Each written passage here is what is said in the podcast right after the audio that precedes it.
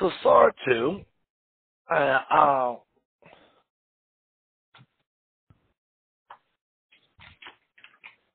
like to always try to go with my gut. So tonight, just real quick, not real quick, but y'all get what I'm saying. Mm-hmm. Um, I feel that Allah wants to just give us this encouragement. So it is what it is. I just go with what Allah says. So Surah two, and we will look at. Okay, before we read it, uh, Sister Venus, I'll ask you first. Hmm. If I ask you to do something that you don't want to do, but I make you do it, did you willingly do it? No, I did not willingly do it. Because I'm And being pressured to not- do it. I'm Okay, being pressured. Okay. I'm being pressured to do it. Uh, I'm, you're pushing me beyond my will, and it's not a cheerful, um, you know, a cheerful situation. Um, as if you were cheerfully giving the best part of you, or you know, when you do it, you're gonna do it with an attitude, and ain't gonna be done right. And then after you do it, you still gonna talk about.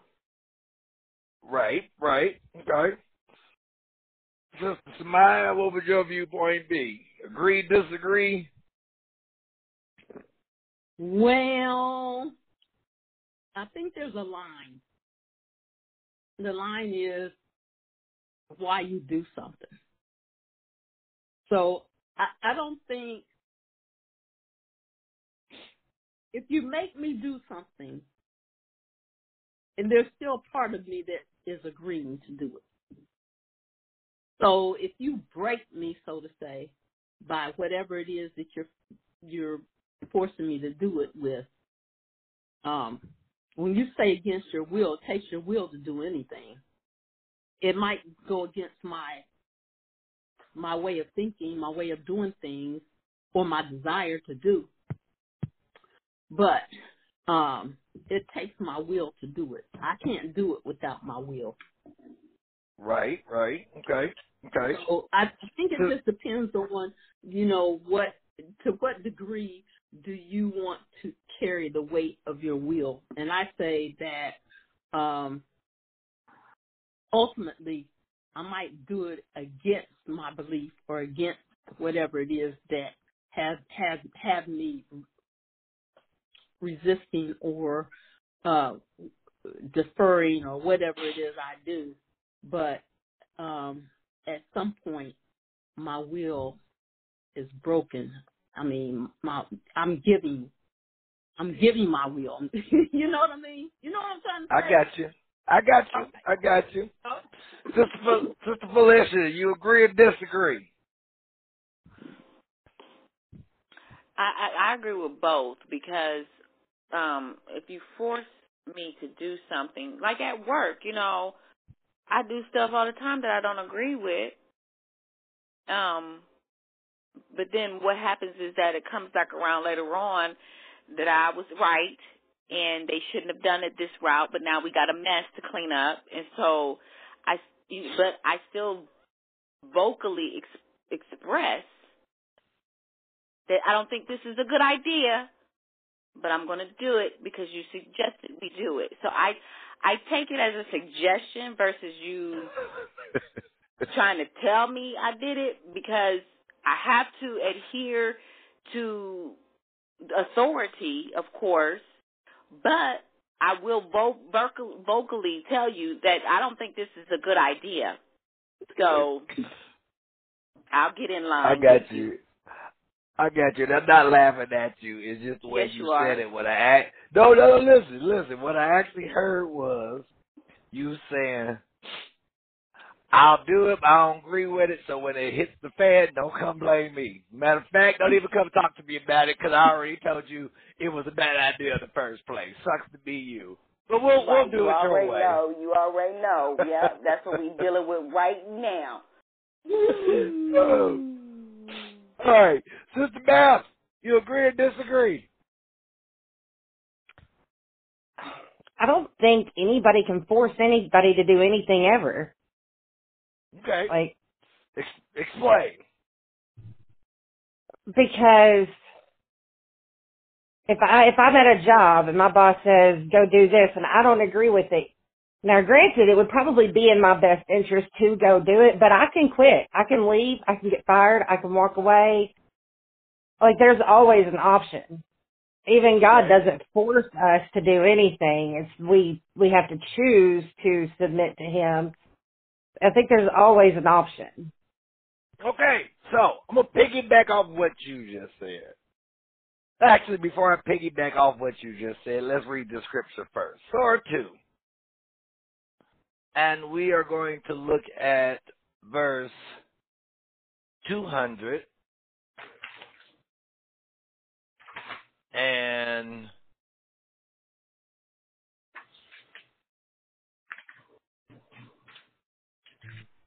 wait a minute.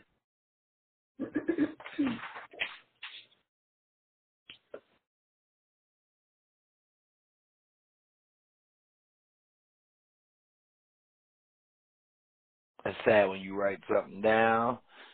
Okay, uh, Surah 2, and we're to go to 256. 256.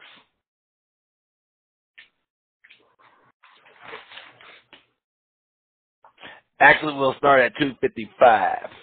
We'll start at 255 and then go on to 256. So at 255 it states, Allah, there is no deity save him. The alive, the eternal, neither slumber nor sleep overtaketh him. Unto him belongeth whatsoever is in the heavens and whatsoever is in the earth. Who is he that intercedeth with him save by his leave? Who knoweth that which is in front of them and that which is behind them, while they encompass nothing of his knowledge save what he will. His throne includeth the heavens and the earth, and he is ever, I'm sorry, he is never weary of preserving them. He is the sublime, the tremendous. Now, 56 is what I want to pay attention to. There is no compulsion in religion.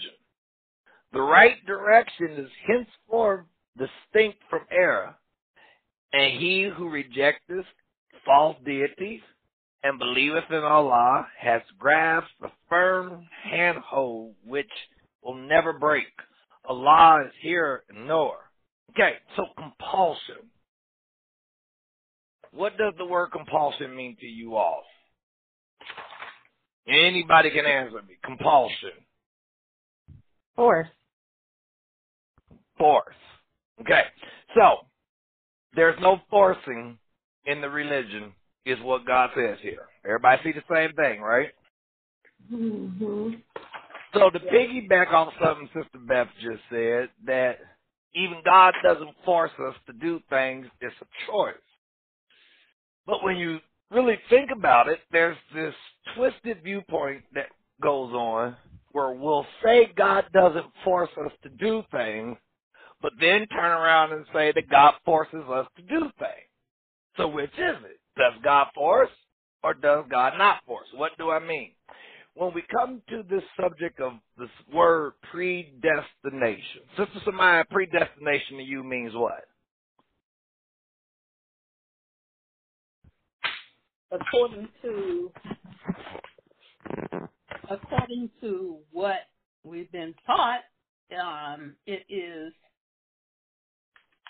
um, it is your predetermined path. Um, Okay. Now, if you had to break that down to explain that in little kid terms, how would you explain that? Uh, it is your purpose. It, it was what you were, what you're here for, and it it is what your life is meant to be. Or Okay. So, we go ahead, go we can ahead. get even- we can even get even stricter with that. It, it is what your life is going to be. right. right. Now, here, here's the question on that. Mhm. If we have the viewpoint that everything has been predestined, and taking Sister Samaya's definition that everything has been ordained, Uh, do you have any choice in the matter? Did I, did I quote minute. you wrong, Samaya? Did I quote you no, wrong? you, no, no, you didn't quote me wrong, but I I preface that with uh, you know, as, according to what we've been taught. Right, right, right.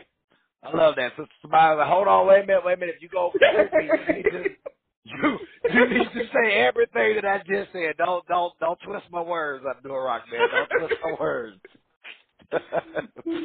but with that understanding that most have, does a person therefore then have a choice in life if everything's predestinated?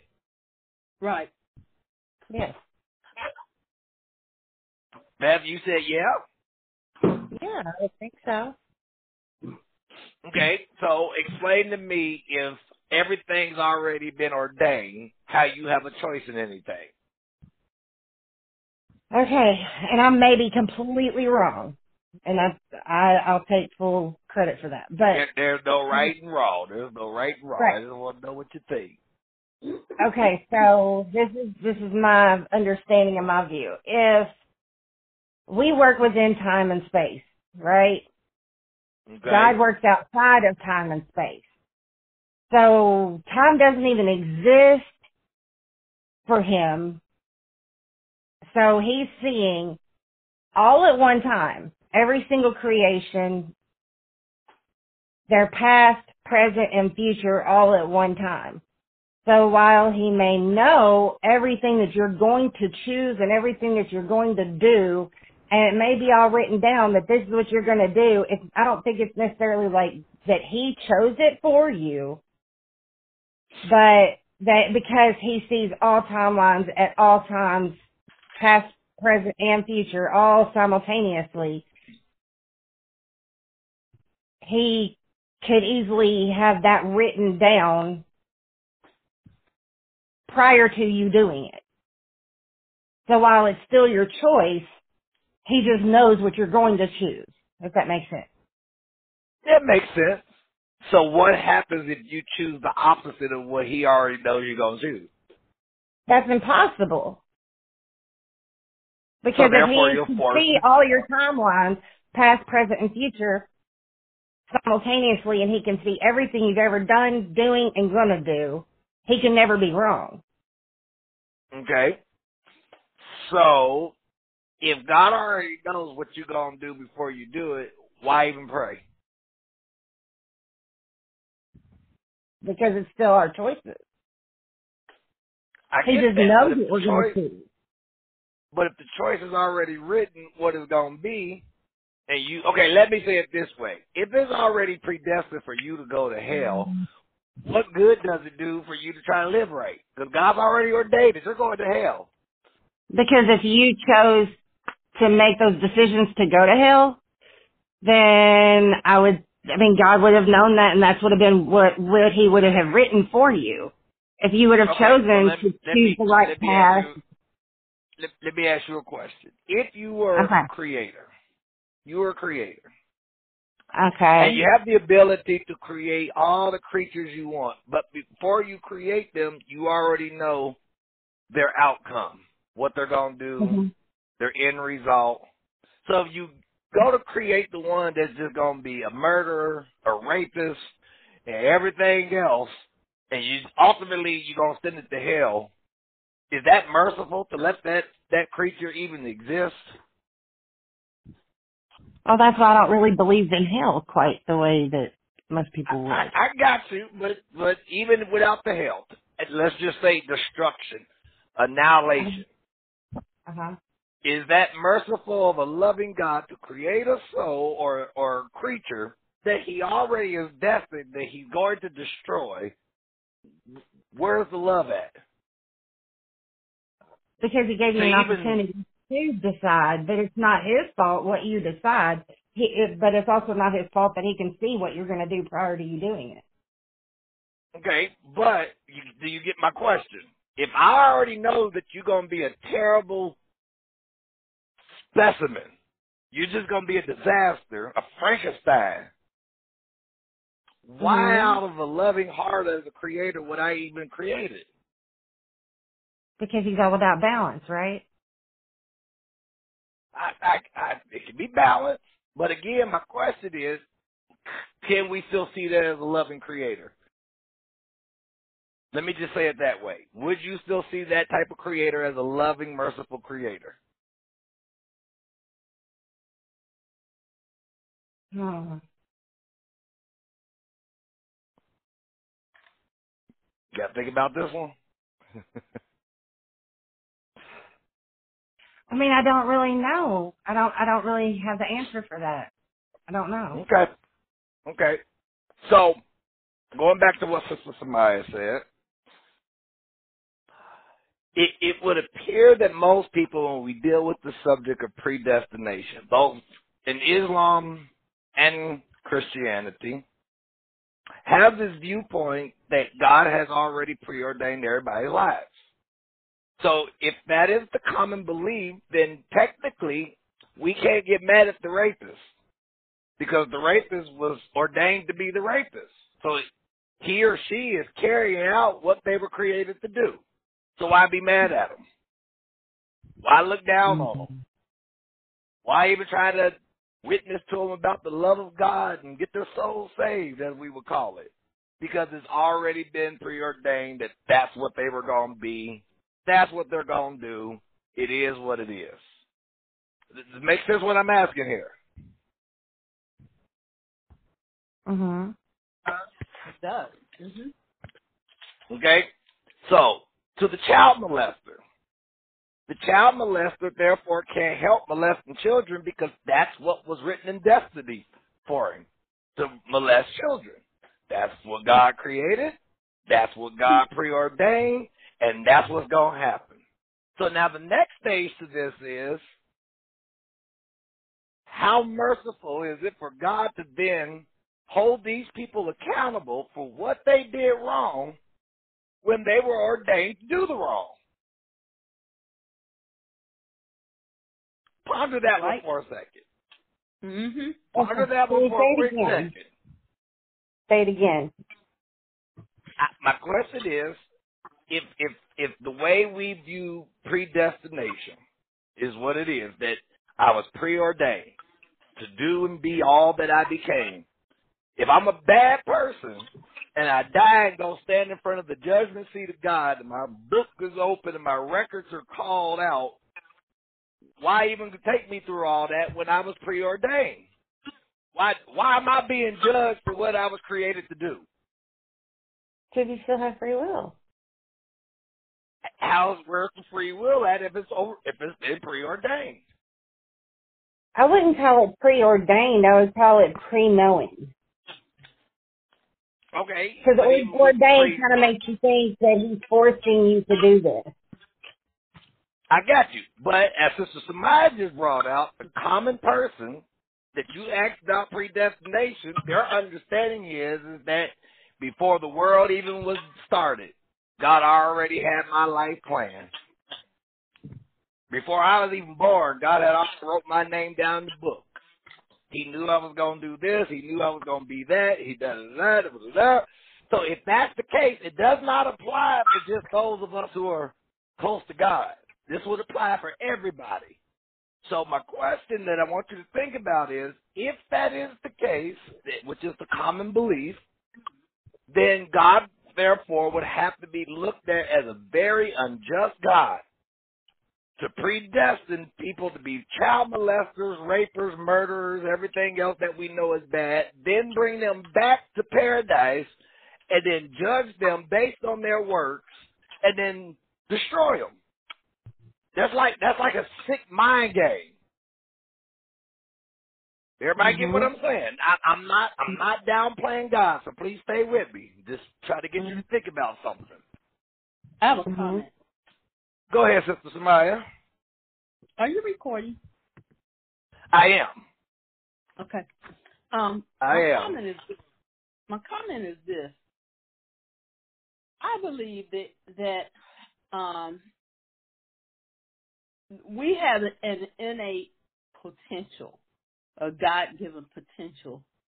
And we can be, we have the potential of being the extreme of one way or another given our choices.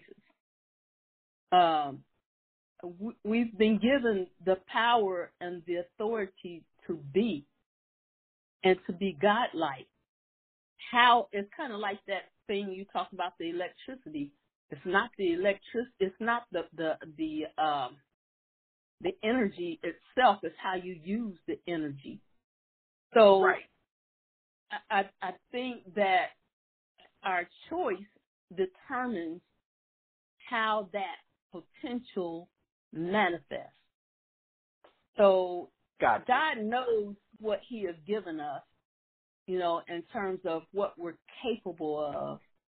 It's all about our choices and how how we choose to. I, I, I tell you one thing that we probably often repeat is in uh, Surah two about uh, it, it says uh, that we seek Him for guidance, and those are the successful. So right. if if we're following that potential of His nature, you know, uh, that is of the success, that's exactly the direction we're going to go in. Uh, because regardless of what obstacles we may incur, um, he's there. Uh, and, and it, it's, it's the same with with the other extreme. It's just that you're taking yourself in a whole nother direction. So I think it's all the choices where the choices come in at, and where the predestined. Eh, I don't I don't think that the way people perceive, and I say that according to the way that I've been taught, which is the way that you're addressing what you're addressing. I don't think that that is something that is written in stone because if it was written in stone, we wouldn't need choice. We wouldn't need options. Right. We wouldn't even, right. we wouldn't even need to seek God. For what? Right. Right. And that's what I'm saying. If everything from the time I was born to the time I die is already written, then there's there's really no reason for me to have guidance. There's no reason for me to follow this this this spiritual book. There's no reason for me to listen to the prophets. There's no reason for none of this. Just live my life and whatever happens, that's what was meant to happen. Right. It's just that Allahu Alam. Allah knows best. Now, I'm being silly now because here's the dangers that we we've gotten into without quite understanding what Allah talks about. Now, let, let, let me say this first, then I'll come back to that. Does the Bible, does the Quran talk about predestination? To a degree, yes. But because of our preconditioned ideas of this word predestination, we come up with all these doctrines that can't be proven by Scripture. So then you're left with tradition. So the traditional viewpoint of predestination is that everything's been written. God's already figured it all out before it was all over with. It's all destined. Okay, and again, that goes back to what I just said, what Sister Maya just said. If everything's destined, then we all just should stop trying and just be who we are and just be whatever I want to be. Because in the end, only God's gonna be able to say yea or nay to what's written in my destiny. So if my destiny was written to be destroyed, no matter how much I strive to be a good guy, upright and all that, it's it's my destiny is to be destroyed. So I've wasted forty something years trying to up, live upright when my destiny is to hell with him. And I know it sounds harsh, but do you get my point? There, there's no, there's, there would be no yes. point for me to pray. There would be no point of all the fasting I do. There would be no point of locking myself in the room to stay in the mm-hmm. presence of God so that I stay in an upright lifestyle. There, there, there's no point. Right. Now, the part that we don't understand is that where Allah does talk about predestination, He does not describe predestination in the sense of everything is written. What he does mean is kind of piggybacking off something somebody just said, and I'm going to try to show you all some scriptures to make sense out of it. But when it comes to what was predestined for you, it was the tools he gave you to become who you could be. So, in other words, let me say it this way: Allah would decide uh, uh, Tina will be born to these two parents. Uh, she'll be wealthy, poor, middle class. That's decided. Will she be a boy or a girl? That's decided. Uh, all, those type of things are decided. So, other words, Tina has no say so, and rather she's a male or a female. That was decided for her, predestinated. What type of family she was born into, she had no say so in that, predestinated. But if you see the positive in this, because of who she would become by God's wisdom, He put her in a situation to let her either develop or crash, but the choice is hers. If that didn't make sense, let me say it this way. Have you ever heard the stories of young men and young women who, who were born into very, very poor families? I mean, literally poor.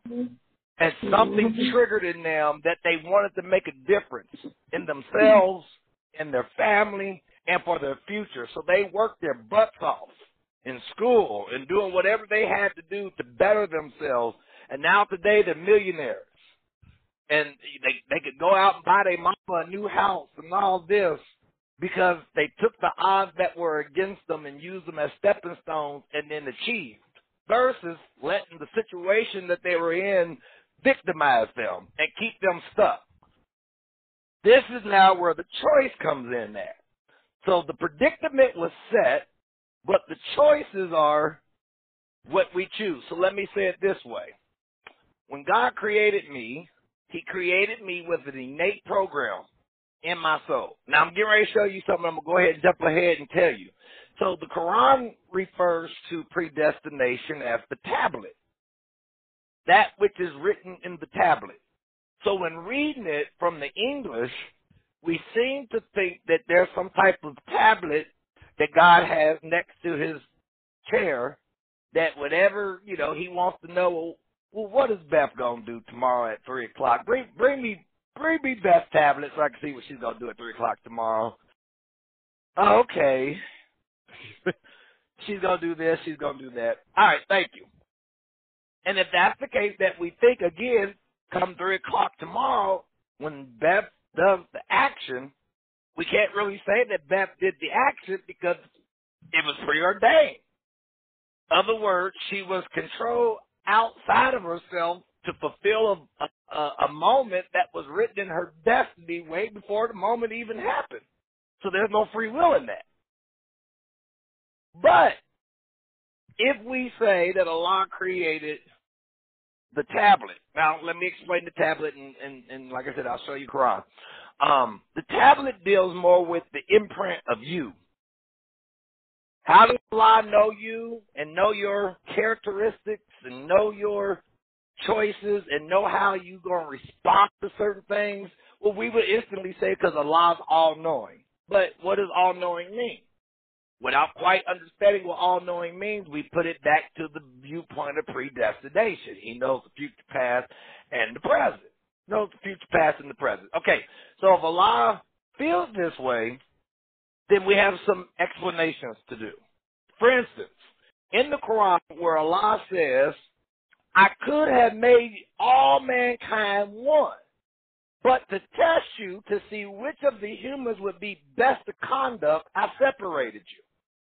So let's make this make sense. If Allah already knows the answers, why take us through this test? This is pointless. Does it make sense what I'm saying? It would be pointless to test me, Tina, Beth, Felicia, Venus, anybody, because he already knows who's going to pass it and who's not. But he makes it very clear in the Quran that I did what I did amongst the humans so that I could test you to see which of you would be best to conduct. Those who do what I've asked for you to do, paradise is promised to you. Those who deny me and do rebel and do what you want to do, painful doom for you. So, does that sound like someone who's saying your life has been pre-planned and I'm just sitting back laughing and letting it all play out? Or does it sound more like somebody is saying, I did what I did in everybody's life so that I could determine which of you is best in conduct? So I ask again, think about it. Why is he saying, matter of fact, let I'll let you read it for yourself versus me quote it. Go to Surah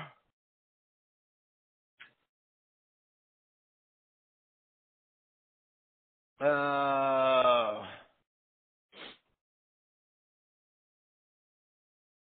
but but but uh, go to Surah 18. Surah 18. And then Sister Beth, you start reading that verse 5, please, and then I'll tell you when to stop.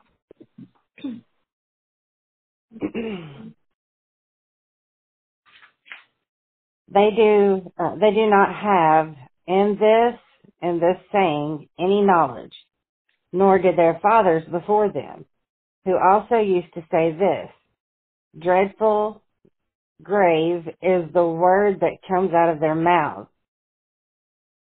Um, now, now, now, before be, before you finish, to give you the context, Allah has told the prophet to go question the people, why why do you do the things that you do as far as religion is concerned? And Allah told him that the answer they're going to give you is, oh, because this is what our fathers did. Our, my, my, my daddy did it, my granddaddy did it, my great granddaddy did it. And in another uh, surah, it, dealing with the same context, Allah told the prophet, ask those who say that it and I'm paraphrasing now because he doesn't say these exact words. I'm just paraphrasing. He basically told the prophets, "Say, go ask them if your forefathers jumped off the bridge, would you jump too?" So if we're gonna say I'm following what they did because that's what they did versus the right way, then if they jumped off the bridge, would would, would you jump too?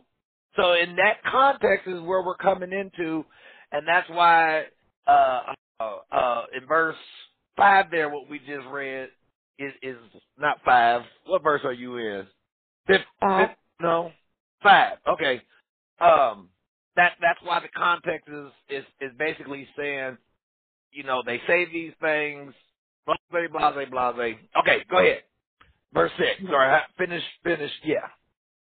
Calam, calamation word is for specification and explains the unidentified feminine person of the verb. Hold on, hold on. Are you read? Are you reading the the Jolly? Hold on, I'm reading. I'm reading the tafsir. Sorry, my bad.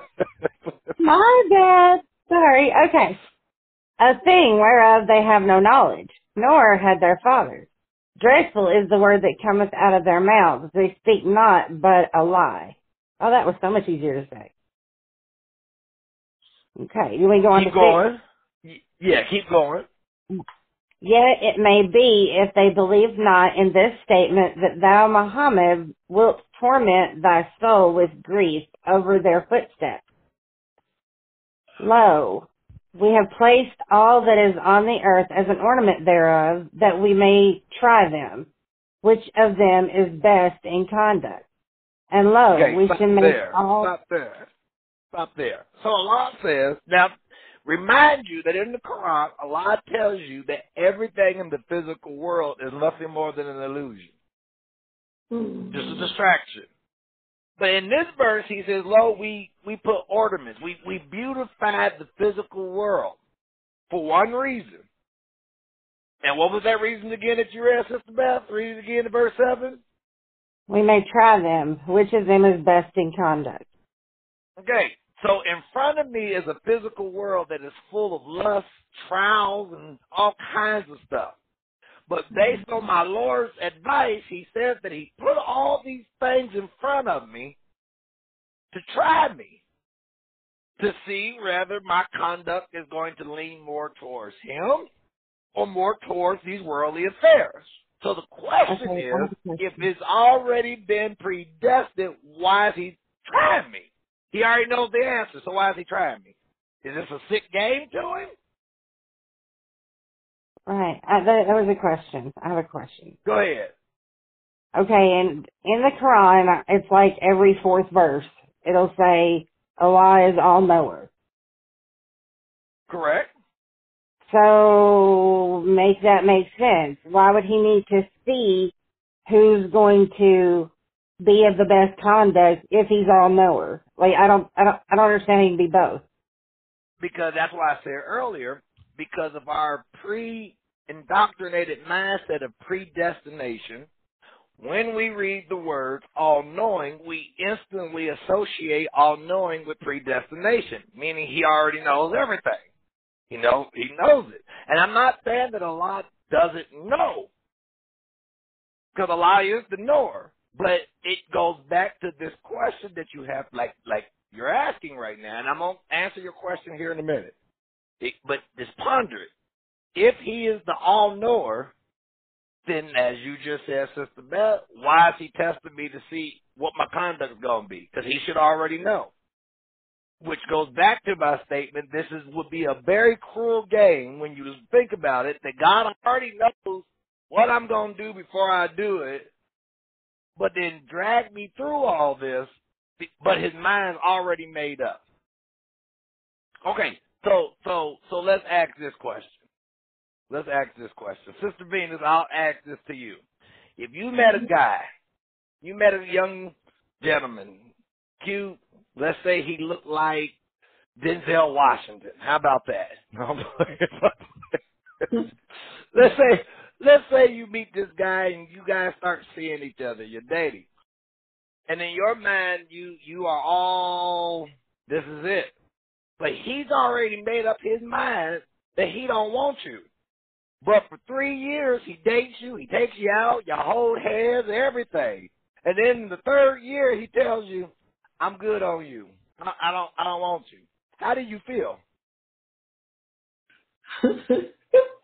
you feel like you. And wait a minute, let me, let me let me add let me add one more part to this.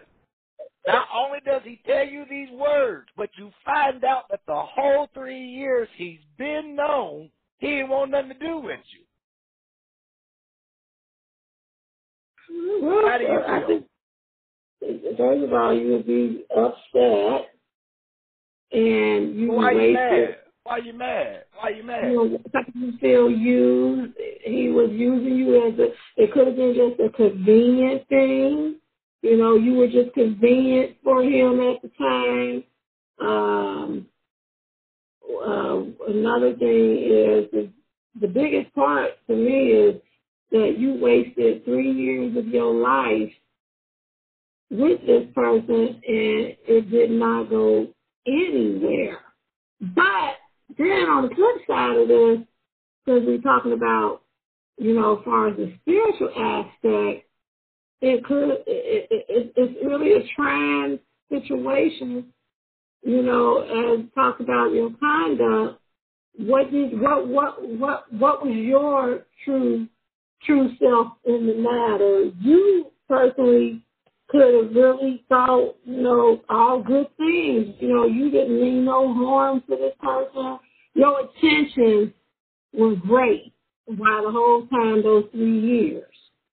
So, Okay. you know, you you could then, after it's all said and done, you know, you just wonder what in the world went wrong, what happened, you know, I the drop off a hat, you know.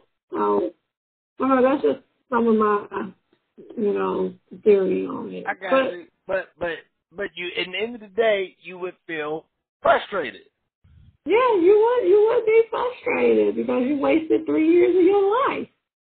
Okay, so now let's flip this.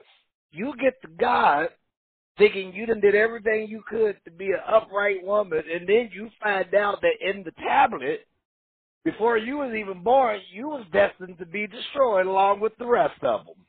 What in the what? So you mean to tell me all those parties I didn't go to, all the stuff that I I wanted to do but I didn't do, I should have just did it because I was I was destined to be destroyed anyways. Do you, do you get my point? There's Yeah. frustration. There's confusion. There's Yeah. I, make this make sense. So we continue to paint God out as this God who has already set the record for all of us. But again, it would make no sense for such statements like this, for such thinking, that if Allah has to try me and everybody else on this planet to see which of us is best in our conduct, that makes no logical sense to tell me that it's already been planned. So, Right. go, go, go to Surah 3. I'm sorry, Surah 2. Go back to Surah 2. Surah 2. And, and, and, and if you can see it this way, I'm going to say two things. One, the Bible says, we'll quote Bible now, he that believeth on him, to him he gave the right to become the children of God. So you have the right to become it, but you don't automatically become it. Mm. You have to become it. It's not something that happens automatically. So again, God set the circumstances for Abdul Rahman's life.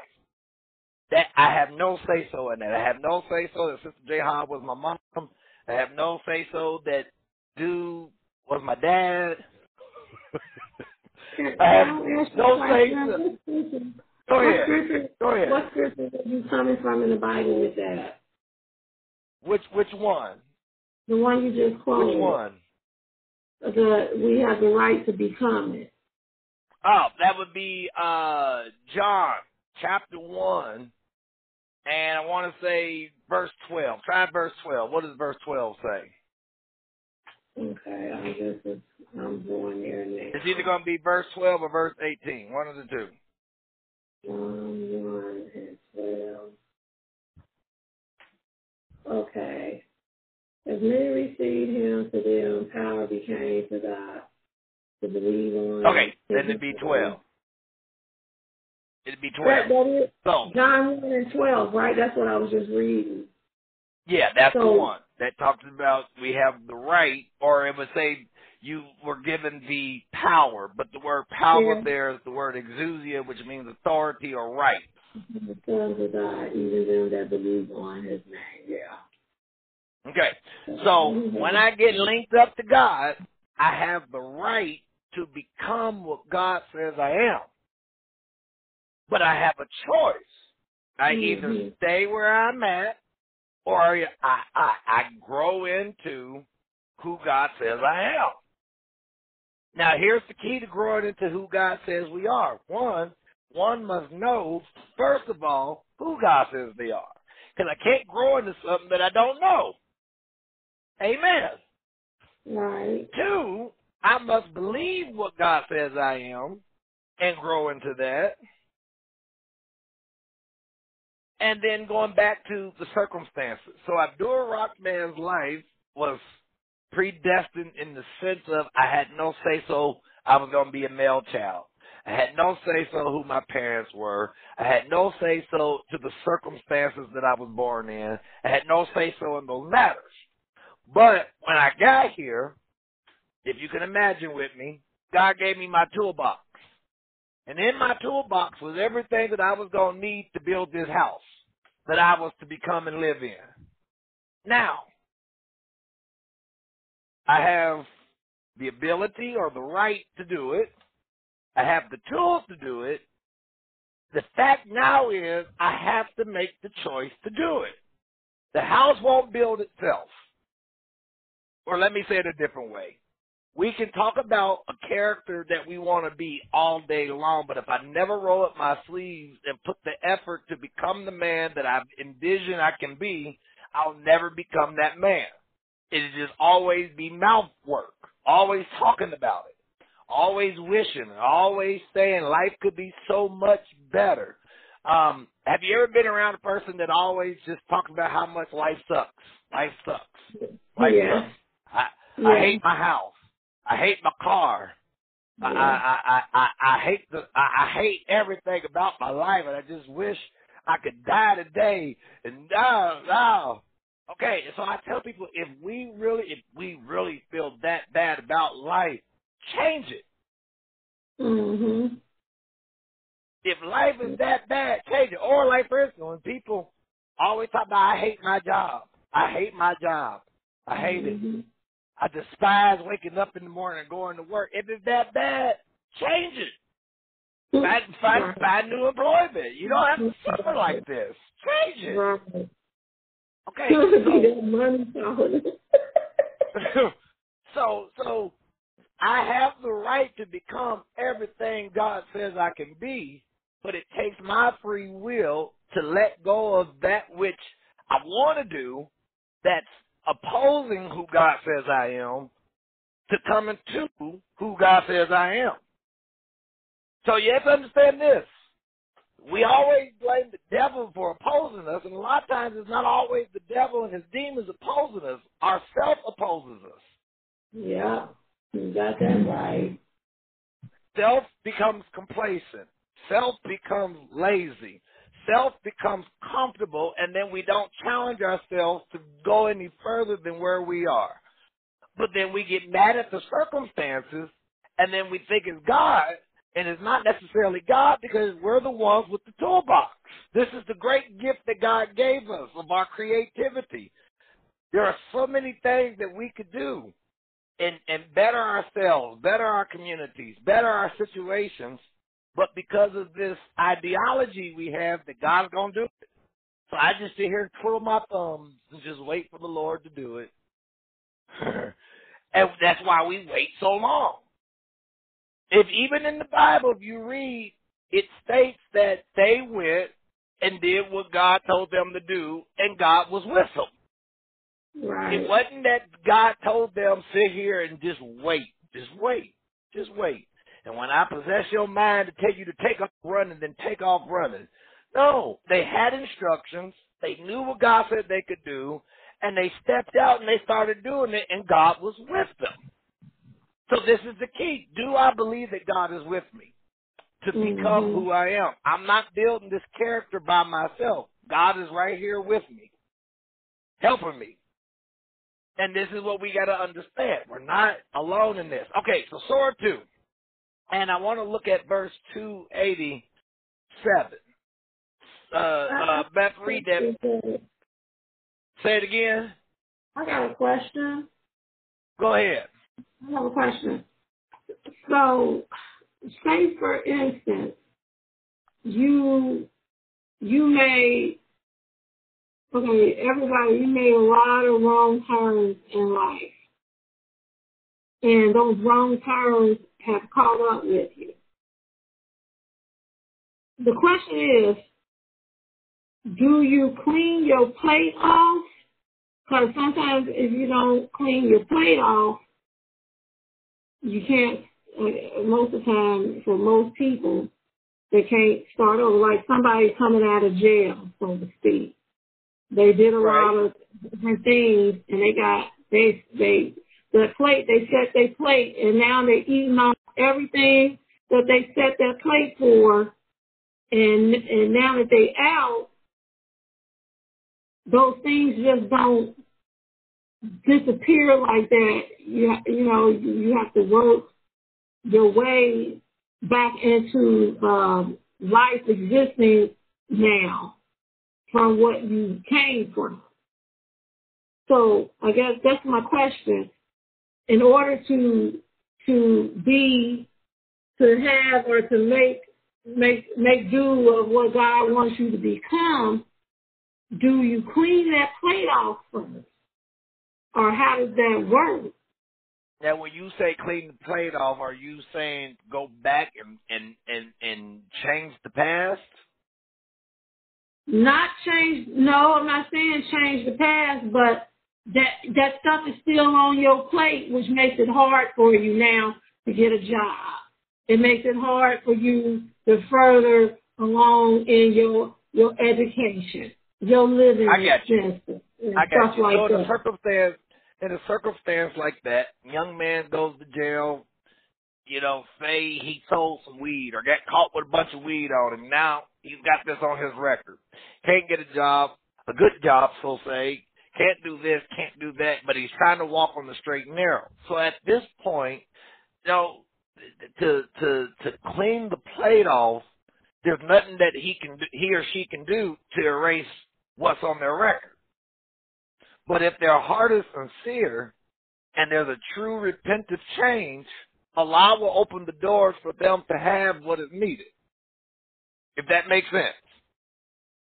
Right. Right. Now, I, I'll give you an example. There's a, a man that Hold we on, know very. Hold on. I'm sorry. Can I interject there? Yes. Um, I just I know you used the scenario about having the record and whatnot, but at a certain point of time or certain um process, you can get an expungement. Right, but that's And years that- down the line. Yeah. We talking about if a person's getting out right then and there and they try and walk on the straight and narrow and do the right thing. And this is Oh, this okay. this off subject, off subject, but still on subject. This is why so many of our young men end up on the deep end because they get out, they try to do the right thing, they try to do the straight and narrow, but a system has been set up against them that basically forces them back into the lifestyle that got them in there in the first place. Right. But this and is that's now- what I'm this is- at. And this is now where their choice has to come in at. They've now got to make this choice. Do I go back to my old ways to survive? Or do I wipe the slate clean and start over and trust God, even though I know it's a jacked up situation right now? I can't get a job. I can't get this. I can't get that. I can't, I can't, I can't. And the odds are against them. This is now going back to that part where I say we are in a position or in an arena that now my conduct is going to determine the outcome of how this is going to be. It's not necessarily that God has already preordained this. is that the outcome of my conduct is what's going to bring about the end result of it. So if I choose to go back to selling, then nine to ten times I'm going to get caught up in the system again and I'm going back to jail. Did the devil do that? No. Did God do that? No. I made a choice. Or I can make a choice to leave that crowd alone. I ain't about to be out in the street selling. I'm gonna do what I gotta do. If I gotta knock on doors and say, Can I cut your grass? Can I take your trash out? Whatever I got to do to make an honest living and trust that God's gonna meet me there, then that's the choice. And if that's the honest choice that I'm gonna do the right thing and trust God to guide me, best believe God's not gonna leave that young man or that young woman hanging. Um, prime example. One man that we speak of a lot, Malcolm X. Now, the part of Malcolm X that nobody really talks about is the time that he spent in jail when he was Mhm. robbing people and doing crazy stuff. So he wasn't Mhm. always the man that we ended up seeing. In his early life, he was stealing from people, he was mugging people, he was doing all Mhm. kinds of crazy stuff, drinking and shooting at people. Then he ended up in jail. He found God in jail. And he got out and the odds were against him. And you gotta think, at that time back then, the odds were far worse than what they are now. But yet he kept his faith. And look what God made out of that criminal. He was once a criminal, but because he submitted his ways to God and trusted God, God and Malcolm built a character in this man that God was able to use this man to change history. Mhm. So if God can do it for Malcolm, he can do it for any young man that comes out that jail cell and has a, a, a made up mind that they're not going back to those old ways. Um, even Venus, just even outside of jail, it's even in our uh, our freedom. If if we let, let's use relationships for example, we keep having jacked up relationships, then a choice has to be made that I'm not dealing with that no more. If you if you meet this criteria and you do these things that everybody else did that screwed me over, I ain't get, I'm not dealing with it. I, you, Mhm. you cute, you this, you that. I, but yeah, you need to change your ways if you want to deal with me. If not, Right. it sucks to be you. Keep it moving.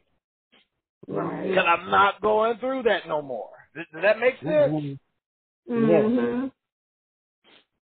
And so sometimes the cycle that we go through you know, again, because of our, our traditional indoctrination, we think it's God taking us through these things. And most times it's not God taking us through these things, it's our own choices. Right. I made the choice. I made the bet. Now I'm landing a disaster, and I'm looking at God like, why did you, why did you let this happen? Why, God? Why? Where are you? And it's, it's not God. It's not God. Give you another scripture to think about. So God told the man of God Moses the power that He had given him to deliver Israel. So when Moses took the children of Israel out of Egypt, they came to an obstacle, the Red Sea. And Moses instantly started crying out to God, help us. What, what, what are we supposed to do? You brought us here to the sea and, and I don't know what to do. And if you read the Bible, God asked Moses, why are you talking to me? I already told you the power you had. I already told you what you possess. Now speak to the sea, command it to part, and tell the children of Israel to go across. And I'll meet you there. And Moses obeyed, went up to the sea, he spoke to it, and then your Bible says God allowed his spirit, his ruach, to move on the water and separated the waters, and the children of Israel walked across on dry land. Here's what I want you to see. Moses went to God and basically asked God, what are we supposed to do? God responded with, why are you talking to me about this? I already told you what to do. So instead of wasting time talking to me, do your job. Mhm. I'll meet you there. Do you get what I'm saying? Mhm. Okay, so look at this. Surah 2. And we're going to look at verse 286. So in 286, Allah says, Allah taketh not a soul beyond its scope, for it is only that which it has earned, and against it only that which it has deserved. Our Lord condemn us not if we forget or miss the mark. Our Lord lay not on us such a burden as thou didst lay on those before us. Our Lord impose not on us that which we have not the strength to bear. Pardon us, absolve us of our, and have mercy on us. You are protector and give us victory over the disbelieving folk. The part I want you to pay attention to is Allah takes not a soul beyond, Allah tasks not a soul beyond its scope. In Other words, Allah does not take a soul beyond what it can handle. Hmm. But, he says, it is only that which it has earned. It making reference to the soul. The soul gets what it earns, and then vice versa. So, if you really look at this, let's let's look at it again. For it is only that which it has earned, and against it only which it deserves. So what Allah is saying is, whatever happens is upon man. Even in the Quran, Allah makes it very clear to us that we blame Him for bad things that happen. Let me say it the way He says it. He says that when good things happen to you, you take credit for it and say, look what my hands have brought me. But when something bad happens to you, you instantly throw your hands up in the air and say, oh, Allah, help me. And Allah says, make this make sense. So when you when good stuff happens, you don't give me praise for that. You take all the credit for it. But when bad things happen, you blame me. Right. Yeah. So here, Allah is saying, uh, uh, and let me finish the other verse first. He basically describes that what happens in a man or a woman's life is based upon its own soul and its desires. So if my soul is over overly driven to do something gro- gross or perverted, and then something bad happens to me bodily wise. Okay, so let's let's let's use sexuality for a minute. So say I go out and I just do some stupid stuff, just go lay with it, somebody, and then three seven days later, y'all get my point without going into details. So now I'm sitting at the doctor and they telling me what's Mhm. wrong. Well, guess who deserved that? Me. because I'm the one who went out and made this dumb choice. So did did God then put the, the virus on the person to teach the person the lesson? And this is what people will tell you. It happened to you because God let it happen to you because he was trying to teach you a lesson. Because you shouldn't have went out and did that. That that would make God very cruel to make people sick to teach people lessons because they didn't do it His way. Right. Okay, when the person who has smoked for fifty something years goes to the doctor and they say you have cancer, then we say, well, you know, the Lord let it happen because you were disobedient, and you know, if you repent, maybe He'll heal you. So, do you get my point again? When Mhm. bad things happen, we blame God. When it's not God's fault. Now the next question then comes then if God is so loving and God is so this and God, why does he let bad things happen? Okay. Sister Samaya, can you admit and agree with me that as of right now, as we're talking, there are over thousands of children starving right now here in this country. I'm not even talking about the world. We're just talking about right here in America. There's somebody's child today who has not eaten in days. Can you agree with me on that? Yes, yes. Okay?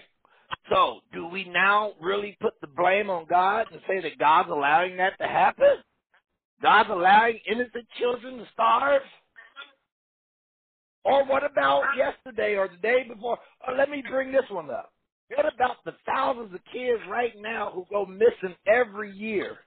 I told you I read a statistic and they said just in America alone, over 4,000 children go missing every year. And this doesn't mm. seem to bother anybody that 4,000 of our children of America go missing every year and they end up in some sex trade somewhere. So the little girl who's being kidnapped and forced into sexual labor, she's seven, eight years old, being accosted and molested by men. Do we really sit back and point the finger at God and say, God preordained this for this little girl, that she was going to be kidnapped and put into the sex trade? Does it make sense what I'm asking? Mm-hmm. And, and again, again, I'm not challenging God's knowledge, not challenging God's sovereignty. I'm trying to get you all to see how we have taken tradition and mixed it with scripture and just totally created a doctrine that paints God out to almost be a monster. That would be a monster to let children die from hunger and rape and molestation and everything else innocent kids have to go through and then to sit back and say, God let it happen. God did it. Now, could God intervene? Yes, at any given moment. Why didn't God intervene? That's the one question I can't answer because I'm not God. One thing I can tell you is, is that in our physical world, God set everything in motion. Once everything was in motion, He let creation be creation. This is why God doesn't have to tell the moon to rise and set every day. It does what He ordained it to do. He He put the innate program in it, and it does what it does. So going back to something I was trying to say to Beth, but my ADD kicked in and I went off to something else. So back to you, Beth. Uh, cause I told you I was going to tell you two things. I told you one of the two. So the second thing is, you, you have, you have children, yes? Right. Okay. Uh, two boys. How well do you know them? How well do you know them? Perfectly. You sure? Yes. Yes. so, To the point that I So- know so- exactly what they're going to do before they even do it. Yeah. Okay, so that's where I'm getting ready to go. You know these boys enough because they're your they're your offspring. That Mhm. before they even act, you already know how they're gonna respond to the situation. You just gotta sit back and just wait. Now, let me ask you this.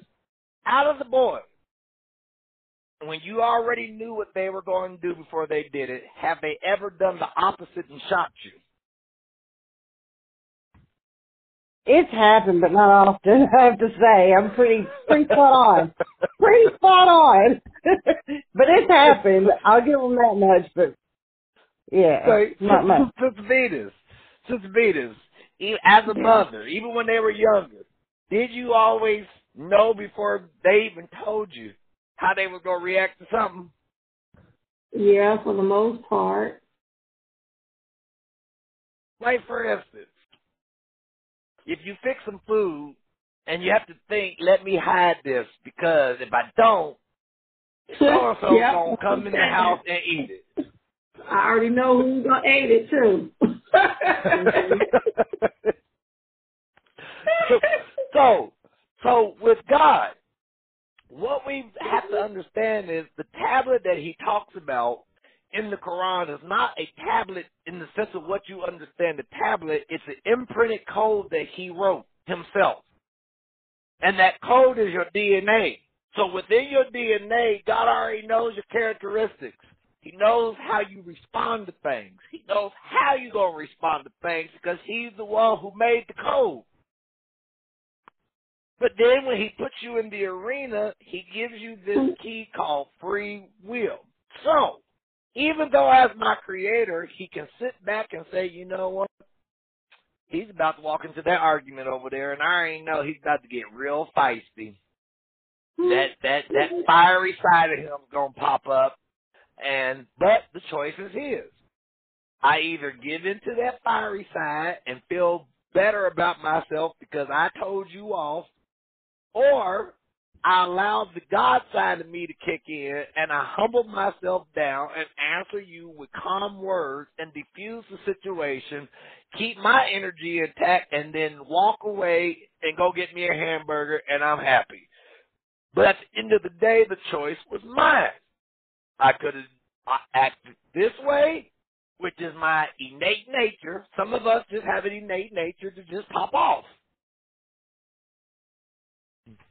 I'm one of them. it's, just, the innate nature to just what did you what you just say? Say it again, please, please do. I'm gonna get a little bit closer to you so I can hear exactly what you said. because I really feel the I feel the anointing of slap. I feel the anointing of slap coming on my hand. That's what I ask. What did five fingers say to the face? Slap. But over time, by prayer and fasting, I've gotten better with that part of me. And, and I tell you, My language Eric- right Eric- there. what'd you say? You speaking my language right there. I know that well. I got problems y'all. I got problems y'all. Yes, I, it's got it, it. It itches and then it itches and then you be like, like what you say? Oh shoot, I'm, you was trying to say something, but what you said right there caused you to get slapped. I'm sorry. Yeah, yeah, that's why I told you. What'd you say? Well, I'm gonna scoot in just a little bit closer, so when I reach, I ain't got to reach far. It's just right there. Say it again. Y'all, Say it that's there. I have the opposite. I'm able to cut and slice and dice somebody with my with my mouth without even cussing. I'm able to do that too. Venus, I could do the same thing, but it's just something in my nature. It's just in my nature. You want to get raw, dog? Let's roll. you want to get raw? Hey, y'all, Sister, Sister Samaya is witness to this part of me that I'm. I didn't. I didn't put my hands on the police officer, but she got a chance to see the round other side of me. and I told y'all. I told y'all I'll never forget Tina's face, but I'm looking at Tina to back me up, but Tina just had that look like, please stop. Oh my God, we're gonna go to jail tonight. Please stop.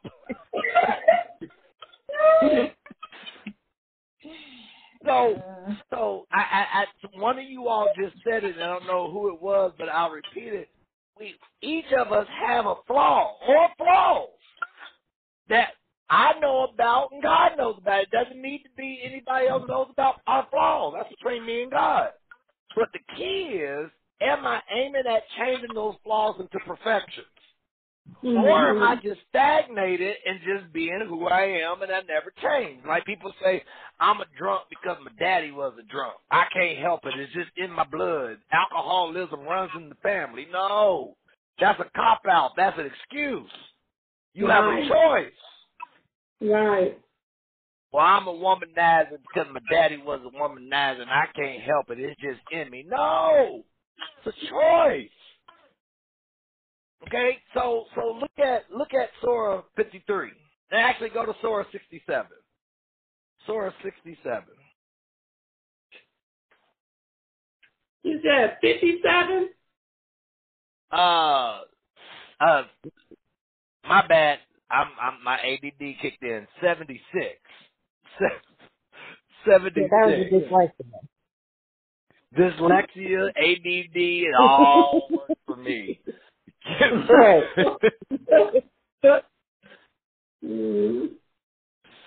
so, Surah 76.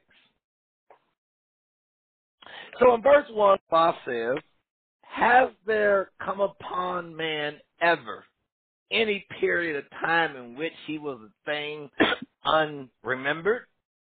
Lo, we create man from a drop of thickened fluid to test him. So we make him hearing, knowing. Lo, we have shown him the way, whether he be grateful or disbelieving. So Allah's basically saying we created man from this drop so that we could test him. And the test is going to be, are you grateful or are you ungrateful? Mm. So this is why both Quran and Bible tell us we have to learn how to be content with what we have. I have what I have because this is what Allah has allotted to me. But if I sit here and look at the house and look at the car and look at everything I have and poor me, poor me, I wish I had a bigger house like so and so and poor me, my life sucks because all I see is the same wall and then, so I'm ungrateful. That, Right. That's not showing a person gratitude for what they have. And this is why even in the Bible it said, if you be faithful over the little things, I'll make you ruler over many things. But if I can't mm-hmm. appreciate where I am right now and treat it like it's the best thing in the world, I don't care if God gives me a hut in the desert. If that's what God gives me, I'm going to treat that like it's a mansion until He gives me something better. Right. But if all I do is sit and complain about it, you, you, you see what I'm saying? Mm-hmm. So again, it comes. Say it again. Oh, I was saying, take it in stride with it. I got you. So again, it comes down to choices, not necessarily what's pre-planned. It's choices. Allah says, you know what? Put him, put her in that position or that predicament there. Let's see how they Mhm. react. Mm-hmm. Mm-hmm. Mm. Or sometimes it, it, your your enemy will put you in situations purposely just to get a reaction out of.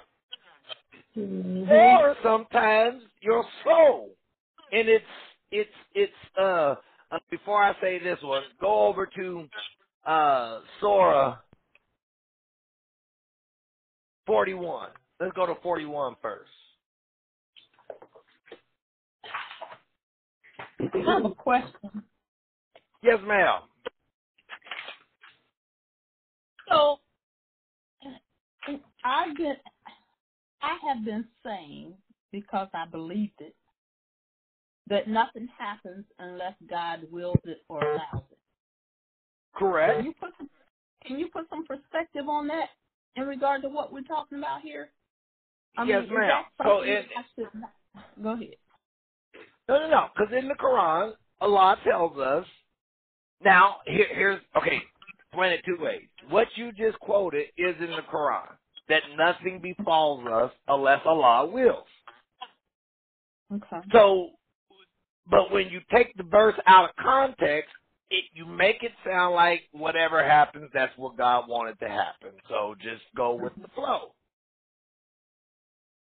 So, but in context, what Allah is discussing is when when things are taken from you or things are added to you, and what he's dealing with is how believers react to when they lose something. Because he brings up you it is possible that you would love that which will harm you Hmm. and that you hate that that was actually good for you because you don't know. I do. Mhm. Right. So that's how that's how the context starts off, and then he brings up about when the believer loses, you know, wealth or children or whatever, and and he tells Muhammad to tell the people, "Do you trust in your Lord? Because nothing will befall you, death, sickness, whatever, unless Allah allows it." So, in other words, what he was basically telling the believers is, stay in a place of peace Stay in the place of commitment because no matter what befalls you, Allah has allowed it. Now, when you read on further, he explains that that which we sometimes think it looks bad is actually for our good, but because the way we perceive it, we throw temper tantrums about it. Like for instance, if if if you lose a house, we instantly would freak out. I done lost my house, Vina. They done took the house. The bank done came and took the house from me. Oh God, I don't know what to do. But instead of freaking out, we just step back and say, I I, I trust Allah. And again, I've said before, in some situations, it does not feel good. It makes no Mhm. sense why I'm going through this. But in the end, I look back and I realize I wouldn't have got here had that not happened. Right. So right. sometimes what what looks bad isn't always bad. So the context was keep our trust in Allah in all circumstances and know that Allah is behind you 100% and has the best interest at at heart. So he explains bad things happen. But do you trust in your Lord or do you freak out? Mhm. Now I don't know if that brings any further context to you or not, Tina. It does. It does. So so so that's why I say, can God intervene? Yes, most definitely. It is His creation. He can do whatever He wants to do. Can God step back and say, you know what, I'm gonna let this roll? He can do that. But again, you have to understand, Allah's wisdom is not like our wisdom. So I'm on day two of an incident that I don't quite understand. Allah already knows what the end result's gonna be on this, and it's for my good. But while I'm freaking out and throwing temper tantrums, I ain't going to the mosque no more. Matter of fact, I ain't doing no salah today. Doing no salah. You want me to? You want me to pray three, five times a day, but gonna let me go through this? No. So then, when the blessing happens, and then it's that moment that you realize that what was looking bad wasn't for your bad at all, but it was for our good. Mhm. Um, Tina, I've also learned that sometimes bad situations happen, not necessarily because God told the angels, go down there, go down there and rack his world up. I've learned that what happens a lot of times is God will have spoken to me several times, whether in dreams, in visions, or whatever the case is, and tell me, like if it's dealing with a person, God will tell me, leave it alone. But in my mind, I don't see a logical reason to leave it alone. They've not done nothing to me. They're not distracting me, so I okay, I'll I'll back off some, I won't leave it alone. So then God comes and tells you again, leave it alone. Y'all know how this goes, right? We don't listen. So the final resolution is, okay, you want to do it the hard way. So then all hell breaks loose between me and this person. All of a sudden we now arguing. We don't Yeah. like each other. And it's like we are being forced apart. Now, here's the thing you need to think about.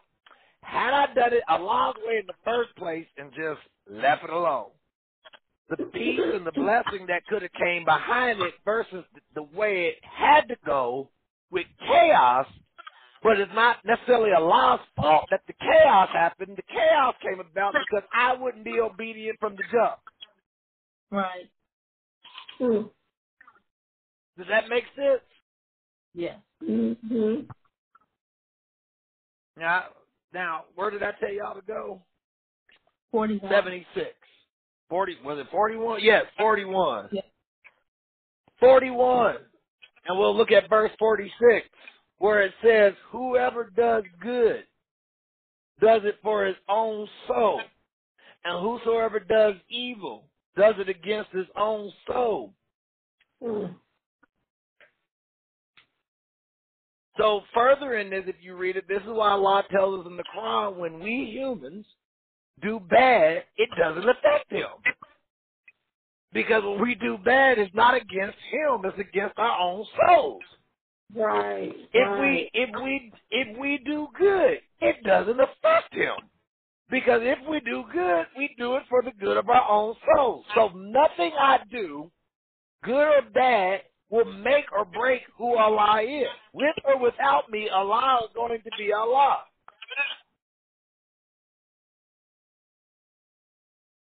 So this is why people say, you know, well, God, God, God deals with people based on this and based on that. No, no, no, no. Or God didn't do this because you did that. No, no, no, because my actions do not make or break God. Now again, I'm going to emphasize what I always emphasize when I bring this matter up. I am in no way saying just go out and do whatever you want to do. Because at the end of the day, my choices affect me. They don't affect God. They affect me. So I either make the right choice and do things the right way, or I make the bad choice and I do things the bad way. The end result gonna be a reaction. There's a reaction to the good, and there's a reaction to the bad. Now, I just shared with somebody earlier. We have to understand that when we make bad choices, and the chips start falling, it's not just us that get affected by it. And I don't think this is the thing that people think about. Our choices affect many other people besides just ourselves. Right. So, so if you can get the feel here, this is about choices. So, so your Bible says we also stand in front of the judgment seat of God, and we each will be rewarded for the deeds done in the body. Deeds meaning actions. Actions. So again, if I've already been destined to be one or two, why take me through a judgment to reward me for what I did, good or bad? Because it shouldn't matter. Because if it's already been destined, I was going to be bad.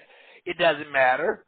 If I was already being destined to be good, it doesn't matter. If that's the case, then everyone who claims to be saved isn't really saved in the sense of what we understand saved because we had no choice in the matter to be saved because we were already picked to be saved. And then when you think about it this way, that makes salvation sound so much fun and so beautiful that it was it was a it was a free choice. Free choice, free choice, free choice. And again, that puts God in this bracket that we have to evaluate if He has already selected the 144,000 who gonna make it, and everybody else is going to hell. What's the purpose of life then? It's a rational question. What would be the purpose of my life, your life, anybody else's life if I have no say so in this? I'm just living day by day at His mercy, His whim. Now, I have learned this in Islam, particularly. We use Allahu Alam as the excuse because it it it, it makes us we for for whatever reason people of faith feel bad when we go through hard times. We feel bad because we feel like our faith is under fire, or, you know, and, and and I'm pretty sure if you've been in shoes like I have been in, where people come at you and they're like, "Man, I'm shocked that you're going through this. I mean, you're such a man of faith and power. I just I, I couldn't imagine you going through something so bad like this right now. And then it makes you feel condemned like you did something wrong. So the way we feel better about it is by saying, well, you know, God, God, God willed it. And if God willed it, God, God knew, Tina, God knew I was strong enough to handle this, so that's why He picked me. He picked me to take me through this because he knew I was strong enough and powerful enough and I was going to come out of this. And that's not the case of what's going on. Life happens. Mm-hmm. Stuff happens. It's not the circumstances that matter, it's how you react to the circumstances that matter. Right. That's the key. Because in the circumstance, if you act accordingly, that now becomes a stepping stone for you to grow spiritually. Because when the next trial comes, you won't be as threatened by it as you were the last time because you done went through this. You done seen God's power. You saw how God brought you through. You saw how God guided you and the storm was blowing every which way, but you stood your ground in your faith in God and He brought you through it. So now the next battle that comes, you you you you feel froggy. This all you got? This this is all you got. Okay. So so uh, go to go to Romans chapter four.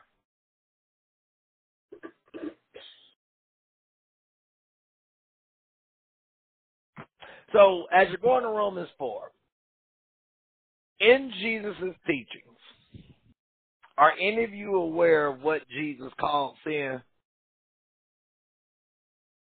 Missing the mark? Is that what you're talking about? Not what sin means. What did he call sin? Ain't it disbelieving? That disbelief.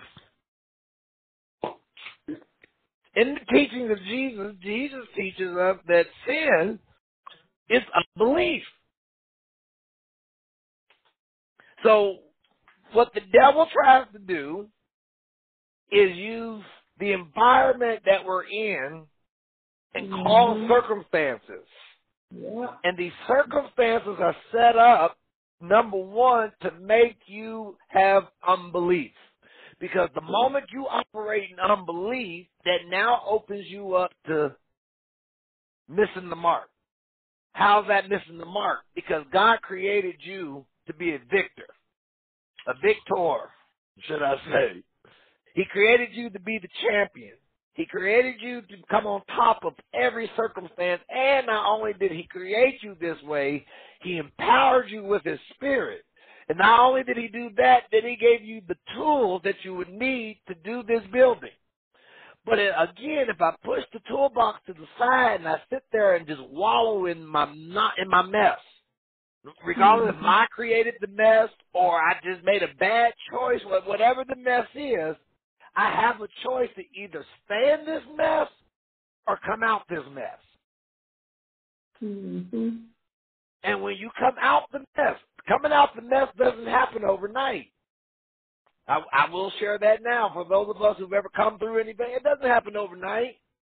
It could be a matter of weeks. It could be months of you battling something within yourself. But one day you're going to look up. And this is how it normally works. When you are battling something in yourself, weeding it out, you don't even realize that it's gone up until your Lord allows you to be put in the arena. And then when you're in the arena and that spirit or that, that, that situation is trying to provoke that side of you and you don't Mhm. react the way you normally would is the moment the light bulb goes off and you realize you have spiritually grown because you Mhm. didn't react the way you would normally react to this 10 months ago or a year ago or two years ago. And this is how you identify growth. Do you react the same way you used to react? If so, it, it, it's no condemnation. It just means we still got some work to do. And then I've learned too, Sister Vita, that sometimes with Allah, He allows, and understand I'm saying allow, not that it was preordained, but He allows things to happen because at the moment that I think I'm good, and at the moment I Mm. think I've arrived to the place of holiness that I'm Mhm. striving for, and you're walking around like I'm untouchable. Thing is, I am so untouchable right now. I'm living right. I'm eating right. I, you know, I'm holy. I ain't eating things I shouldn't be eating. I ain't drinking things I shouldn't be. I ain't looking at things that I shouldn't. And it's that moment that you are high and haughty on your high horse that a circumstance will come up. And normally in Mhm. that moment, it's to draw out of you a manifestation so that God can show you you're not where you think you are. This needs to be dealt with. Mm-hmm. Hmm. If, if you hear nothing else I say tonight, one thing I am trying to implant in our minds is that we do not serve God who is sitting on his throne, having fun with us, taking us through unnecessary circumstances in life just to have fun with it and torture us. That that's not the God we serve. When we mm-hmm. hurt, he hurts. When we hurt, he hurts. And unfortunately, we live in an environment where everybody has choices. Cain was born into a jacked up situation. Okay? His daddy is a fallen one, if we want to call him that. So Cain was brought into the world. He didn't ask for that. He didn't have to be born with such hate and malice in his heart and in his bloodline. He didn't ask for that. And this is part of why people always ask the question, why was God so kind and merciful to Cain when Cain was the seed of the devil? And the reason is, is because like everybody else, this innocent baby was born into the world with free will and choice. So Cain didn't have to be what he was, even though it was in his nature, he could have chose the opposite. Could have Right. chose the opposite. It's just like in Abraham's bloodline. God told him, there's going to be some of your bloodline that's going to be righteous and there's going to be some far from that. Why? Because they all had choices. Just because I was born into a holy, sanctified family does not all automatically make me holy and sanctified. I have to choose that. So, so, so, so skip what I just said. Go to Job 1. I didn't realize it was 918. Go to Job 1. That's what happens when you teach. You just lose track of time.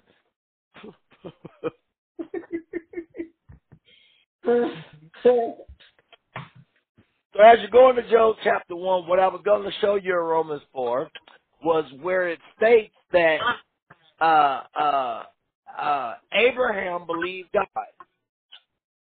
And it was credited to him as righteousness. So even if you go back to Genesis 15, I think it is, where it these very words are spoken that Abraham was deemed righteous by God not because of what he did or didn't do, but because he believed God. hmm Even in the Quran, Allah tells you righteousness is not about doing this or doing that or praying this way or mm-hmm. praying that way, but rather righteousness is he. Righteous is he who believes in one Allah. Yes. Righteousness is he who believes in my books and my Yeah. angels and my prophets and the day of meeting with me. That's who I deem as righteous. So most people, when you say righteous, righteousness deals with the way I dress and the way I walk and how many times a week I go to the mosque or I go to church. None of that deals with righteousness. Righteousness is a matter of the heart. The word righteousness means upright with God. hmm Again, I could put on a suit and tie, carry my Quran, Bible, whichever book, and there, oh, he's such a he's such a man on fire for God, and I could trick everybody. Yeah. Absolutely. Case case proven, case proven. And again, not not judging or pointing fingers, just bringing up something for you to think about. And because I'm recording, I won't say names. I'll just if you don't know who I'm talking about, just amen. So a few years ago, there was a big pastor that was making making making make he was he was becoming big. Um uh it was the preacher that looked just like Will Smith. If y'all don't know who I'm talking about, he looked just like Will Smith. He was like a Yep. uh uh Yep. okay. So had a big church, Yep. had a big following, was on TV, was on TBN, everything. And watching him, he was very charismatic, very anointed man. But it devastated America, the Church of America one day when news hit, when his death hit the news because they found him OD'd on cocaine in his hotel room during a revival he was doing. Hmm.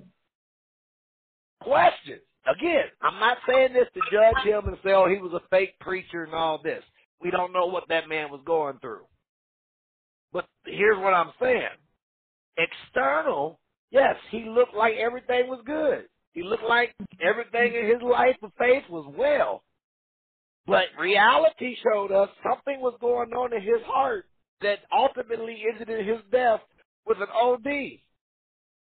Again, I stress, not judging him, not not not talking bad about it. I'm just pointing out that it's not about how we look on the outside because nobody knows what's going on in the inside but Allah. Amen. Absolutely. Okay, so uh, there's a lot of us who could put on the church show. We've been in church long enough. We know all the cute phrases. We know we know the Holy Ghost space. We know how to make it. The Holy Ghost face.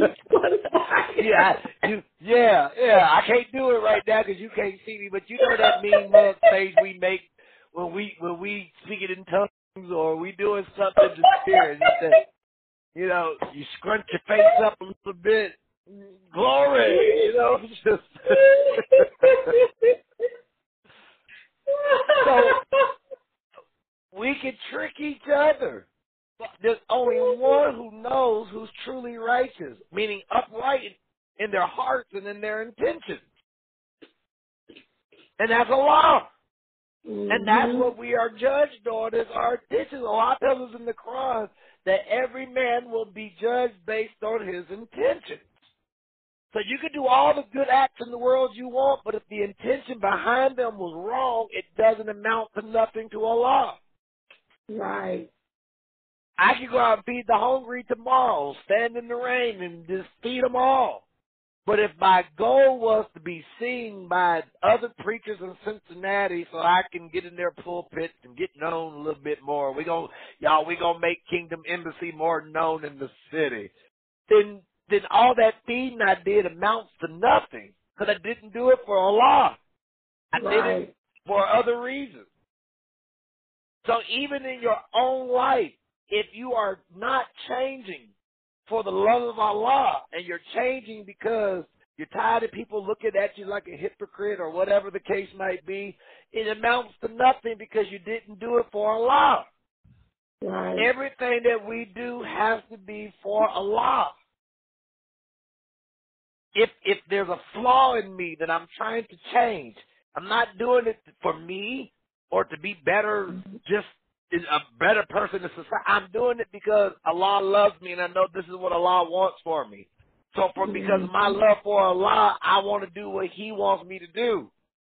So I'm gonna strive and use the tools He gave me plus His power to become the person that He says I am. Not so I can be superhero of the world, but for the sake of Allah. that if He was to call me to stand in front of Him tomorrow, I can go in peace knowing that I, I was striving to do that which you called me to do. And I think this is the key. And well, let me read Job first. So Job 1, verse 1. Beth, read that for me, please.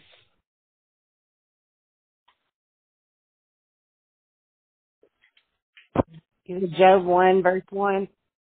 Verse 1. There was a man in the land of Uz whose name was Job.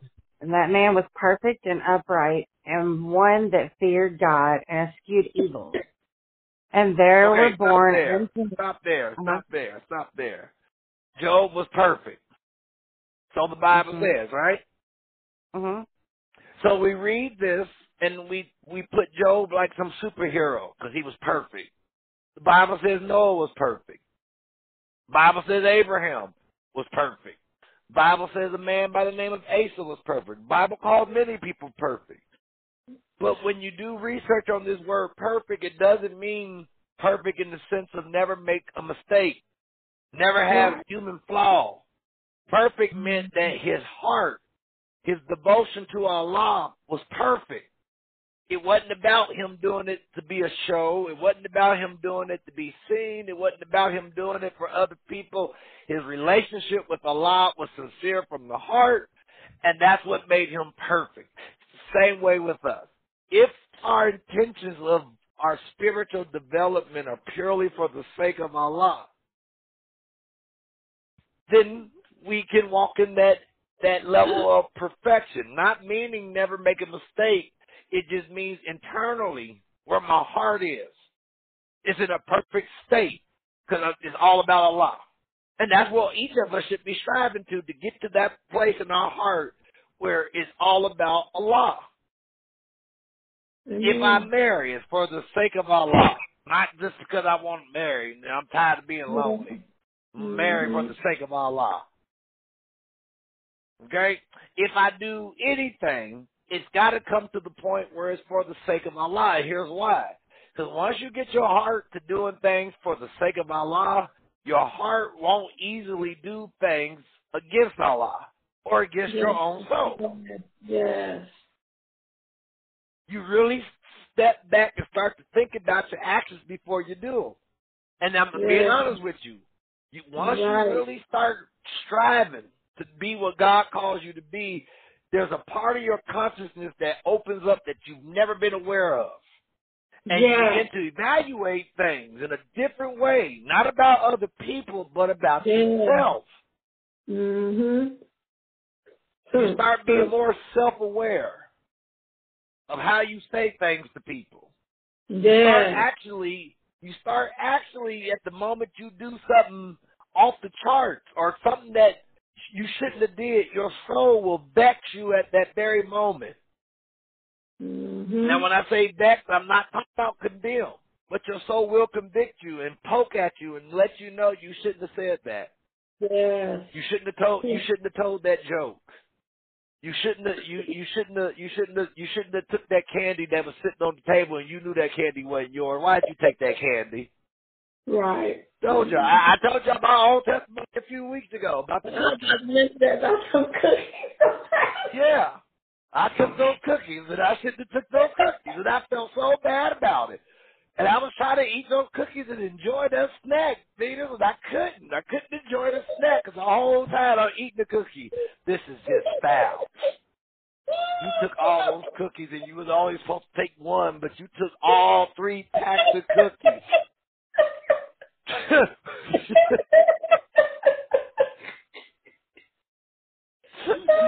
so, so you you start becoming self-aware of things.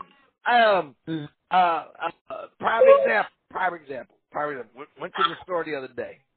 Lady gave me back way too much change, and at the moment she handed it to me, the soul said, "It ain't your fault that she don't know how to count the money." You know, she gave you she gave you your change. Walk away. Walk away. But then the that other God part of me said that's stealing. You walk you walk out this store with that money. Mm-hmm. You have to think at the end of the day when she counts that drawer, her drawer's gonna be short.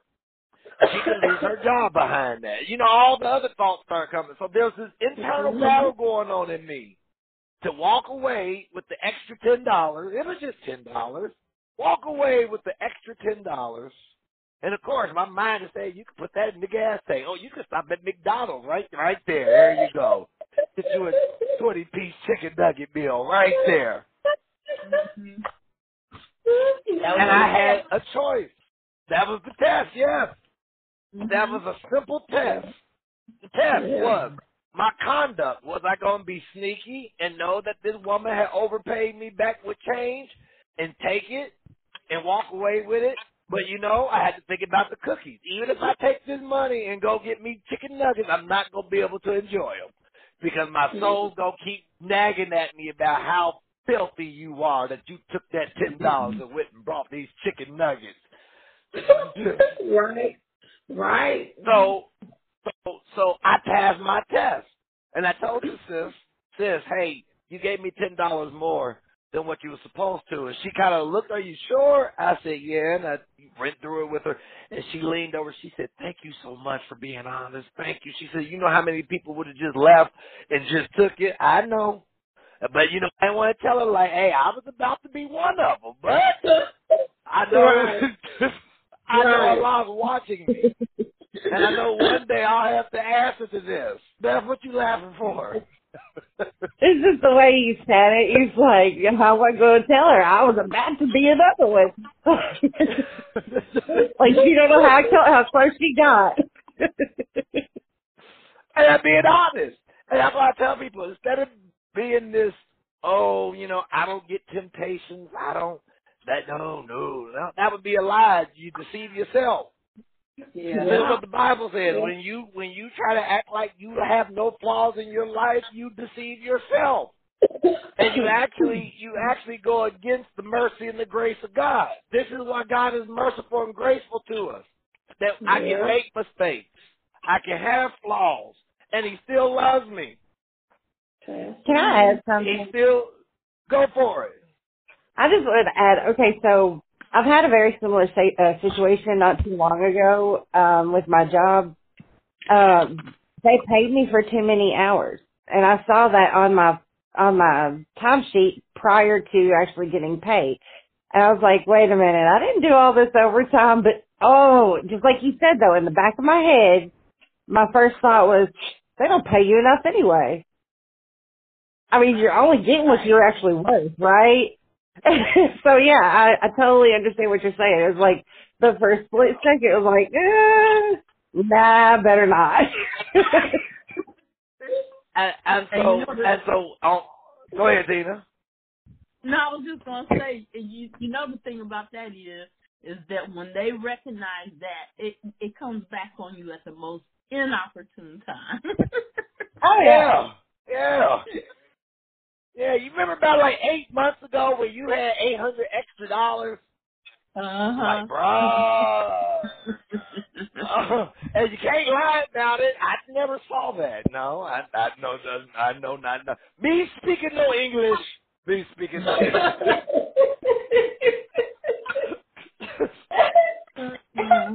so so so it's it's it's these moments it's these moments that you have to like I said earlier that because we're so engaged in the physical world we don't engage in the spirit world and this is this is the unique thing about our creation we are open to both the physical and the spirit world at one time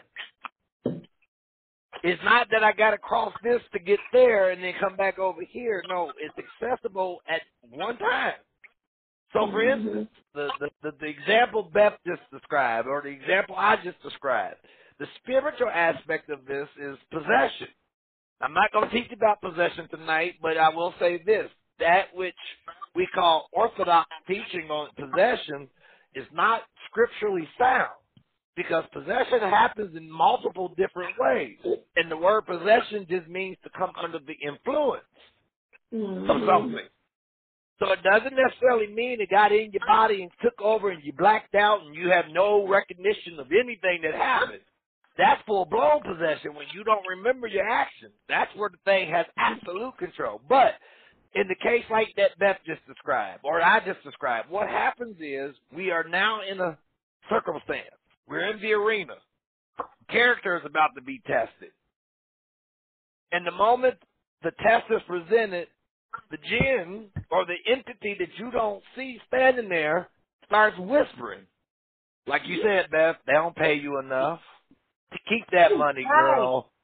I mean, Keep it wasn't like money it was right like there. a, it's right. It's not like you have that thought of like, ooh, I could get that new dress or something like malicious. You're thinking, I don't get paid enough. That justifies it, you know, or Yeah. you know, they've been promising me a raise for six months now, and I still don't have it. So I'm just going to assume that this is my raise. Finding ways Right, to right. justify it. Right. And the and the jinn whisper to us so softly and nicely to make it sound like it's our own fault. It's us thinking this. Mm-hmm. But in reality it's something trying to influence me to demean my character so that I fail this test. And mm-hmm. that's why when you when you come out with an A, you feel good about it. Not not necessarily patting yourself on the back, but you feel that spiritual high because you know you just conquered that part of you. You know because no nobody else knows the temptations and the voices that were just in your head to tell you to do that. And you were able to say no and really hold your guns and walk away from it and do what was right. That's always a good feeling in the soul when you walk away and you do what's right. Again, Yeah. I'm not gonna give you this false impression that every time it's gonna always be the right thing, because some of us have weak moments, like when I took those cookies. You know, that was a weak moment for me. You don't That was- and the and the opposite, and I think I'm the opposite of that. Once you do do it and you don't pass it, it's like that thing bothers you afterwards. Yeah. So bad. It's just, I mean, and, and, and that's that part I'm talking about about the soul. Yeah, you become aware. You become aware of actually what really took place, and there's been circumstances if I made, I I I I felt that one big time. I got you. Hey, so you, me, and if we all be honest, we've all had our tests that we failed, and then we go home and we think about it like, gosh darn it, I wish I could have did this different, yeah, or I wish I Yeah. wouldn't have said that, or I wish I wouldn't have reacted that way, or God, I wish I wouldn't have popped off with that man like that, because I feel so bad now, because that's unbecoming of a man of God to be in there just going off on people. hmm But here's the good sign. This is the good sign. For the fact that you can go home or get in the car or whatever it was that the moment dawned on you that you shouldn't have done that, that shows you that your soul is in a healthy place. Because it's telling you that wasn't good. We shouldn't have done that. When your soul does not convict you, you are you have a very sick soul. When you feel no remorse no more, where you don't even feel convicted about the small things no more, your soul is in a very dangerous spot. Because now your soul's getting ready to become that hard rock that God can't even get into. And that's what he talked about. I called and I called and I called, but you wouldn't answer. Your soul becomes mm-hmm. callous. Your heart, should I say, becomes so callous that God's knocking and talking the whole time, but because your heart is so cold, you can't even hear because you're so disconnected from it. He's not disconnected from you. You've disconnected from him. This is why the Bible says, beloved, if your heart condemns you, if your mind condemns you, God is greater. And this is why I tell people, don't live in condemnation of your mind. Let the prison of condemnation go. God's not condemning you. So why let the devil in your own mind condemn you? So what? The past happened. Go for it, Beth. Okay, so you was talking about how, you know, you make, sorry, I have a cat fight in the room. Um, so you know how you have, um, yeah, the, like you said, the reprobate mind where no matter what you do wrong, you don't feel bad about it or anything. It's just, it is what it is, deal with it, basically, right? Like, how, how, how do you get that happy medium between a hard heart that doesn't care what you've done to anybody or anything, and that's so soft to the point that you're still thinking about the messed up stuff you did when you was four. Like, even though you know you're forgiven, it's like the forgiving yourself part. How do you get in between those two? Prayer. That's what I can tell you is prayer. And I mm-hmm. understand that. I, I, I I do understand what you're saying. And I don't have a definite answer of step A, step B, step C. I can just tell you prayer because I've been that person too. Um, prime example, when I got divorced, I I I I I beat myself up for years over that, and everybody kept telling me, Pastor, she wasn't this and she wasn't that and she was this. You shouldn't feel bad, not one bit. But it's easier said than done. And I right. It's always that coulda, condemnation. woulda, what if I had done this, or what if I had just made one decision different? How would that have changed everything? Right. So what I had to figure out, or what, or should I say, what God had to teach me was, there's no use in me holding on to yesterday because I can't change it. There's no use in me being afraid of tomorrow because I don't know it. But what I do have control over is right now. And what I do right now will lay the road for what's going to happen in my future. So I have a choice. I either stand here like deer in headlights and keep beating myself up about the past and the woulda, shoulda, coulda, and what ifs, or I stand here and I don't move because I'm too afraid to make a move for the future because I don't want to go through what I went through in my past, or I can mm-hmm. deal with right here, right now, and trust God to guide me. And once I got that understanding in my head, and then the other understanding that that helped me, Sister Beth, was me coming to the conclusion and God showing me He's not mad at me. He's not holding nothing against me. I'm I'm holding myself prisoner. I never forget the night I kept asking God to deliver me. Oh Lord, deliver me, please deliver me from this depression. Why, Lord? Why? And God spoke to my heart and told me I, I it wasn't Him. I was holding myself in bondage. And I could choose to walk out that jail cell at any time I wanted to. And when God revealed that to me, it was like, oh, oh okay. And I walked out that jail cell and I didn't look back. Mm-hmm. So it's a matter of making up one's mind to just accept the past. I accept the past. I accept I was molested. I was. I accept. You know, I had a failed marriage. I I accept. I accept all the failures. I accept them.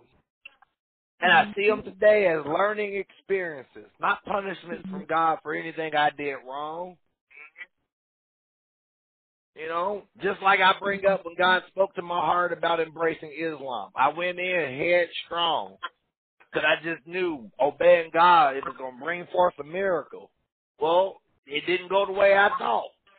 I had church folks lie on me. I had church folks start hating me. I had church folks telling me I lost my mind and I had been tricked by the devil and, this, and I even went to God side like this is not the way this was supposed to go, sir. Hold on, time out.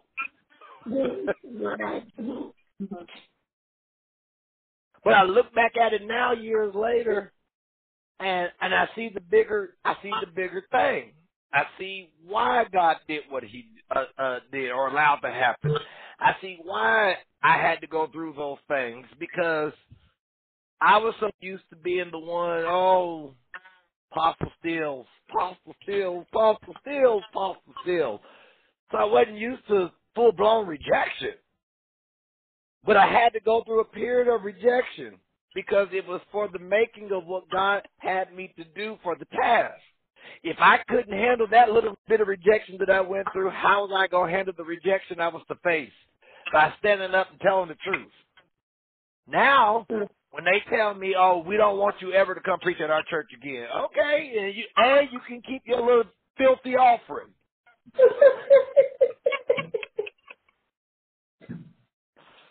yes, I go to churches and they don't like the truth. So, you know, get back in the green room or the pastor's office and it's like, yeah, brother, you know, appreciate you coming to give us the word today, but I don't agree with that word for our church. I just don't feel like God told you to to, to, to say that to our church today, and we we we're not going to ask you to come back and preach no more. Amen. Amen. And they go try to give me the envelope. No, I don't want your filthy money. You keep your cursed money. God will take care of me. And I shake the mm-hmm. dust off my feet and I keep it moving. Mm-hmm. Now, years ago, I would have freaked out. What do you mean? What do you mean you don't want me to come back and preach no more? What did I say wrong? What did I do? I didn't even do nothing. Whereas today, I care less. Because I, I, it's not me you mad at. I told the truth. If you can show me in the scripture where I was wrong, I'll, I'll repent. But outside of that, I'm going to stand on the word. And if you don't choose to do that, then sucks to be you. You and the church can kick rocks, and I'll move on to the next one. And I know it mm-hmm. sounds harsh. I, it sounds harsh. And I'm not as harsh as it sounds. It's just, that's just how I feel about it. Okay, so wrap this up. We read about Job being perfect, blameless. But because the Western ideology with Christianity and stuff like that read the story of Job and then we twist it and we make this story out to be about how God basically threw Job under the bus. God and Satan just make an ultimate bet. And poor Job is innocent in the story, has no clue that God and Satan are making the bet on him. And then all hell breaks loose in Job's life. And if you really think about how it's explained in church, it's explained that basically God asked the devil, Have you tried Job? Well, I tried, but every time I try, I can't touch him because you got him completely protected. But if you take the protection away from him and let me do whatever I want to do to him, I bet you he'll curse you to your face.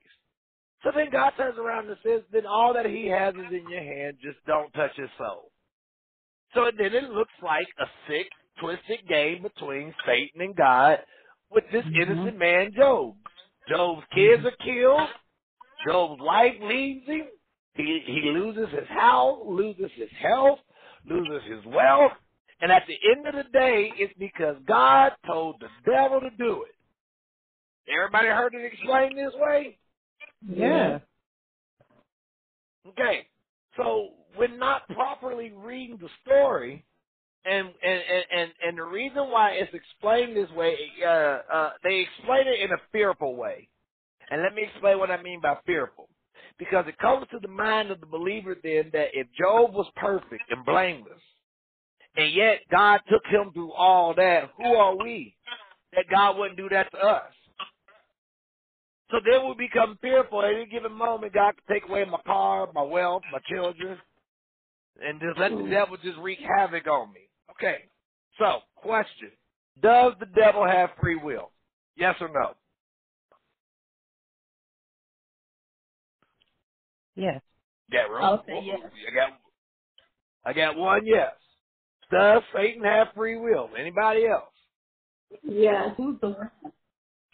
I'm still saying yes. Okay. Okay. So so so we uh, yes, and the answer is yes. Satan has free will. I prove it to you in the Quran. He was at the council meeting. God gave an order. I want everybody to bow down to Adam. Everybody did except one being. God asked him, "What's the problem? How come you're not bowed down like I said?" And his answer was, "Because I refuse to bow down to something you made from dirt." and you made me from fire, and I was here first. So out of his own free will, he chose to disobey God. Mm-hmm. And because of his disobedience, he was cast out. So it wasn't that he was cast out part of, as part of God's sick game. He was cast out by his own free will. So then before he left, he told God this. Because mm. you have misled me. You misled me. I'm going to sit on the path of all your little humans, and I'm going to attack them from the front, from the left, from the right, and from behind. And I'm going to make every one of them ungrateful to you. They're not going to remember you. They're not going to praise you for the gifts you give them. They're going to do everything I tell them to do. And God's response is, fine. Do what you do. But you won't lay a hand on my believers. Because Satan had already said the only ones that I know I can't touch are those who are truly sincere and devoted to you. But the ones who aren't, I'm going to mislead them all. And we'll see how precious your humans really are to you at that point. And God's response was, do what you do. And every one of them that choose to follow you, then I, will deal with them like I'm going to deal with you. So even in the Quran, Allah makes it very clear. It's your choice. And then mm-hmm. Allah turns around and says, Oh, children of Adam, do not let Satan seduce you as he did your first parent. Then Allah tells us, treat Satan as an open enemy. Mm-hmm. He, he, he warns us about him. He tells us about him. Same thing he did to Father Adam. Now, it's our choice to either take Allah's words to heart and understand that we have an enemy who seeks to distract us and get us off the path of believing in God and get us into disbelief, which the scriptures tells us is sin. Now, let me explain why sin. Because disbelief then leads to fear. Mm-hmm. Fear then turns into doubt. So you've got this mixture of unbelief and fear going on, so then we can't get prayers answered. Because without faith, it's impossible to please God. I have to believe. So walking in faith is not walking in this wispy, weird forest. Walking in faith is simply I walk in belief. But what belief? I'm walking in the fact of who God says I am, regardless of what I see when I look in the mirror. Regardless of how I feel about this person that I see in the mirror, I stand on who God says I am.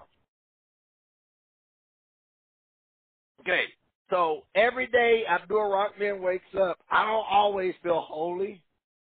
And then when I say this, I'm not saying because I did something wrong. Some days I wake up and get ready for the day, and it's like, you know what? Screw this. I didn't ask for this life. Tired of dealing with people. Tired of dealing with people and they demons.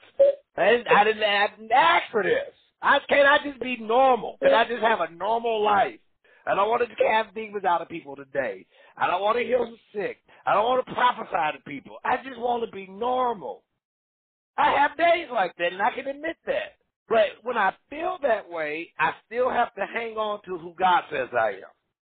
And regardless of how I feel, because I might have a down, depressed day, you know, especially you know when bills, when when it's, when you paying bills and the, the bills are higher than the money, and it's like you know what, I'm sick of this.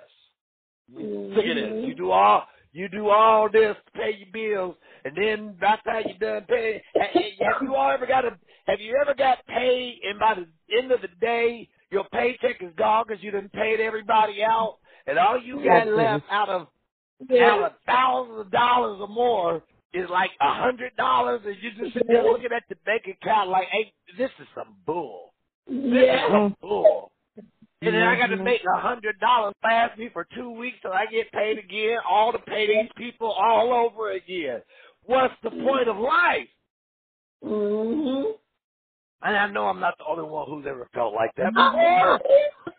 right there with you, Daddy. We go. I'm right there with you. But it's in those moments that I have to remind myself that I am blessed with every spiritual blessing. Yeah. God That's has it. already blessed me. God has Mhm. already God has already uh uh uh uh uh, uh provided for me. I may not see the Mhm. provision yet, but it's already done. I ain't got to worry about not being able to get gas in the car. I don't have to worry about feeding the kids. I ain't got to worry about it God's gonna take care of it. And you have to stand firm in that belief. Yes, you do. Mm-hmm. Now, like money, money. Some of us have this idea of being a millionaire one day, and nothing wrong with that. But then we get frustrated with God when it ain't happening fast enough. Mm-hmm. When is it gonna happen? I'm tired of living from paycheck to paycheck. I know I'm I'm supposed to be more than this. I'm supposed to be this, I'm supposed to be that. When? And I've learned. I've learned by my Lord that again, going back to being content. I have to learn to be content with the lot that God has given me right now. And when He's ready, and I've and, and Allah taught me the reason why some people don't become the millionaire is because Allah already knows if you get that type of money in the condition of your heart right now, you're going to forget Him, and you're going to cling to your money, and your money's going to be your God. So to protect you from polytheism, he doesn't give you that wish. He doesn't give you that prayer yet. It's not a no, it's just you're not ready for that yet. Because if I give it to you now, you're going to detour. But then there's some that he will bless with thousands of dollars. And you have to understand, when you look at, okay, let's bring up, um, uh, uh, I'm gonna, I'm gonna name a name, a, a rich family. Just think of one of the rich, top rich families that exist in the world today. And, and we look at them and we envy them. Oh, because I wish I had what they had or this or that and this and that. And what you don't understand is the wealth that they have is their test. Did you did you hear what I said? The wealth that the mm-hmm. wealthy have is their test. Because Allah mm-hmm. wants to see their conduct. You have all the resources to make hunger go away. but you hoard it, and then you take from the poor to put more money in your pockets, and I've already given you everything you needed. And they're not going to get away with this. This is their test. Versus the person who allow is going to make wealthy one day, but right now they're not at that point yet. And the test is, can I manage what little bit I got? Mm-hmm. I'll say that again. If I can't manage five hundred dollars, how would I manage five million? Right. Right. So because of this perfect blameless thing, this is what I say. We get the idea that at any given moment God could throw us under the bus and turn us over to the devil. But the part of the story that we forget is in verse uh, of, of Job, uh, verse, uh, not in the verse, but chapter 3, and then verse 25. Read that for me, Beth, and I'll close with this tonight.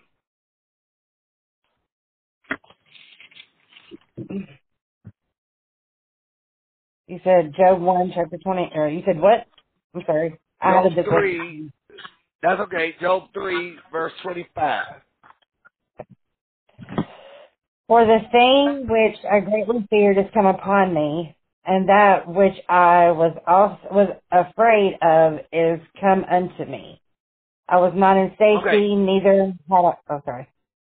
Okay, so Beth, if you had to interpret verse 25 in your own words, what did Job say? I dwelled on the negative, and I manifested it for myself. That's pretty much what's being said.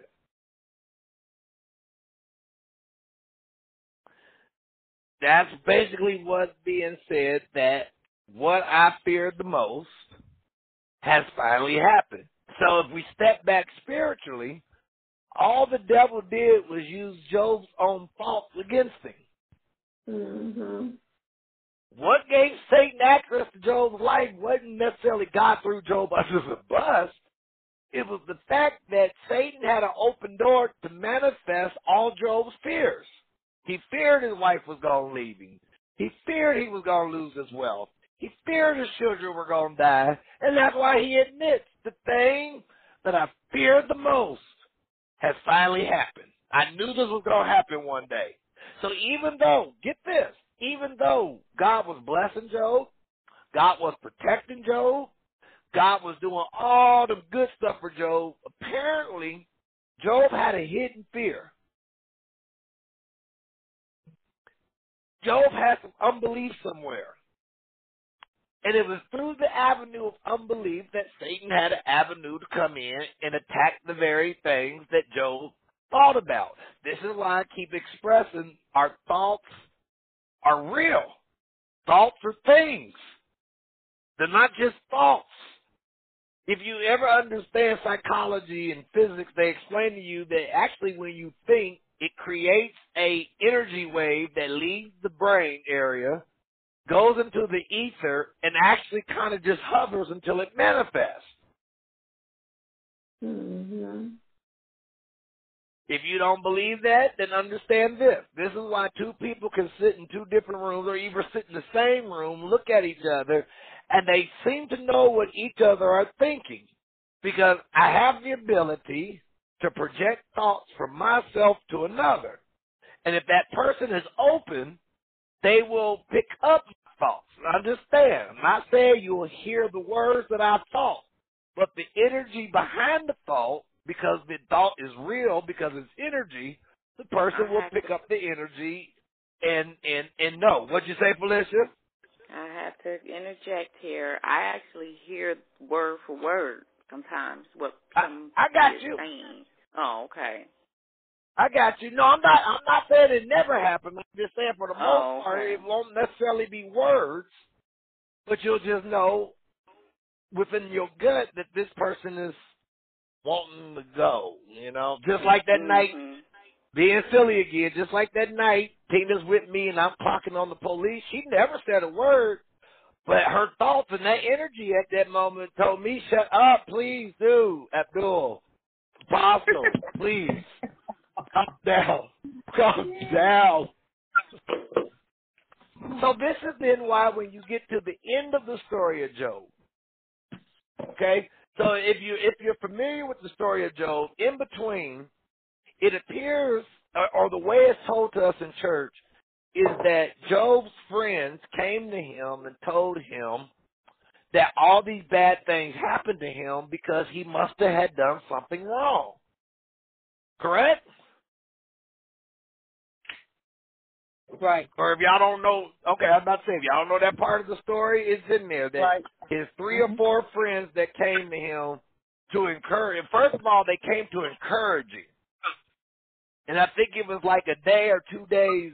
They all sat there in silence, looking at him, and then one of them finally spoke up, and they started speaking negative to him and say, "Joe, why don't you just curse God, man? Just curse God and die. Just get it over with." And then the other one said, Well, obviously you did something wrong for God to do to allow such evil to come on you. So by the end of Job, if you read the last chapter, you find out that God actually upbraids Job's friends because he tells Job's friends, I got alt with you because you came to this man's house and you you told lies to him. You said things that I didn't even tell tell you to say.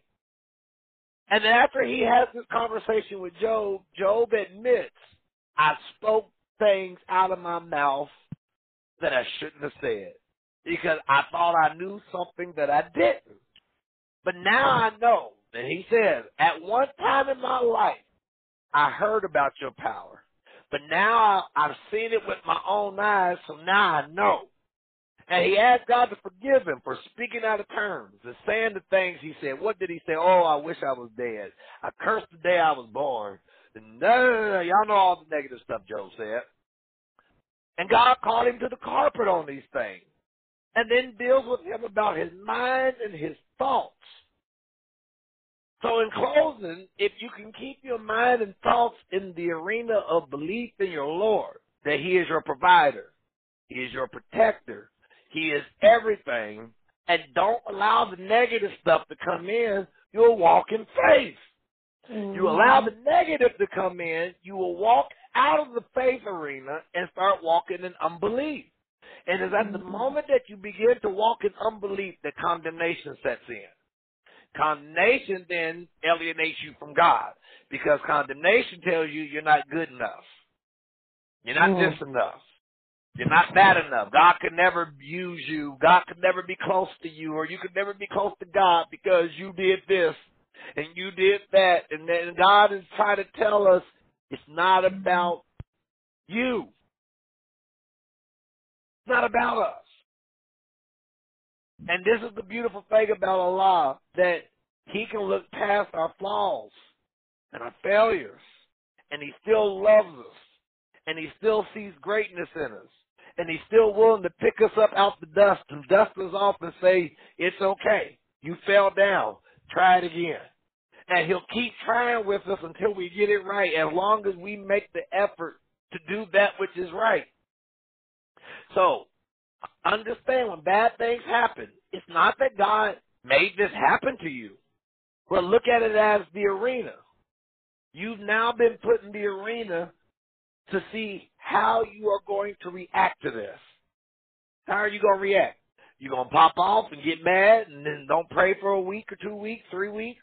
Stop reading your scriptures? Cause, and, and, and, and, and if we be honest, and I know all of us have never went through this or experienced it, but when you're mad at God, you don't pray. You don't even want to hear about God because you're mad.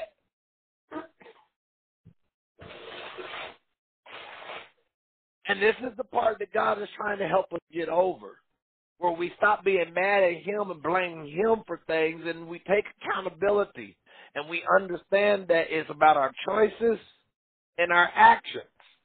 I can either become all that God says I am, or I can continue to lay here and wallow in this stuff and never amount to what God says I am, and I can continue to blame God and everybody else for my circumstances. I cannot change the past. I cannot change who we, we cannot change who we once were once. And I'm pretty sure all of us have some moments in our life that we wish we could go back and change, or we regret deeply that we shouldn't have done those things. Some of us have hurt people that we didn't really intentionally mean to hurt, but we made choices that hurt people. Some of us, you all get my point.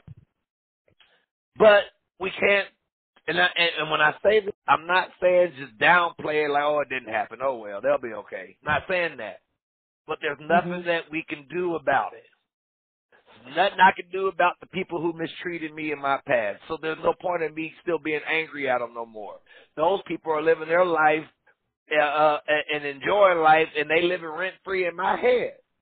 I'm still in bondage for somebody that did something to me 18 years ago. Do you know how miserable that would be to live in bondage to somebody who's not even worried about you or thinking about you?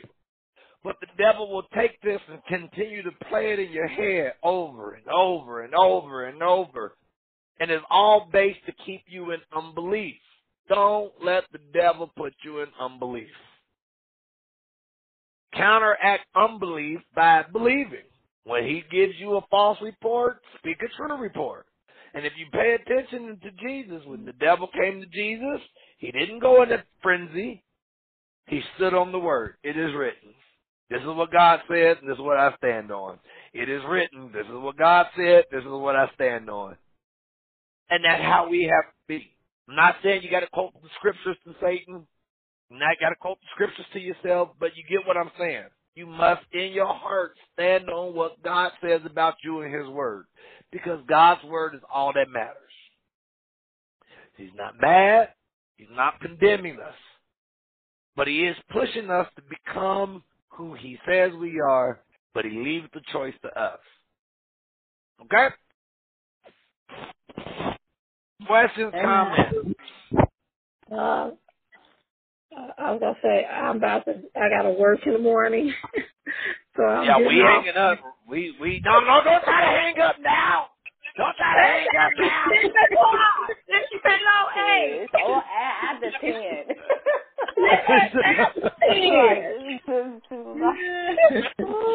And I tried because Well, listen. I, I stay because I want to because I love the you know learning and everything.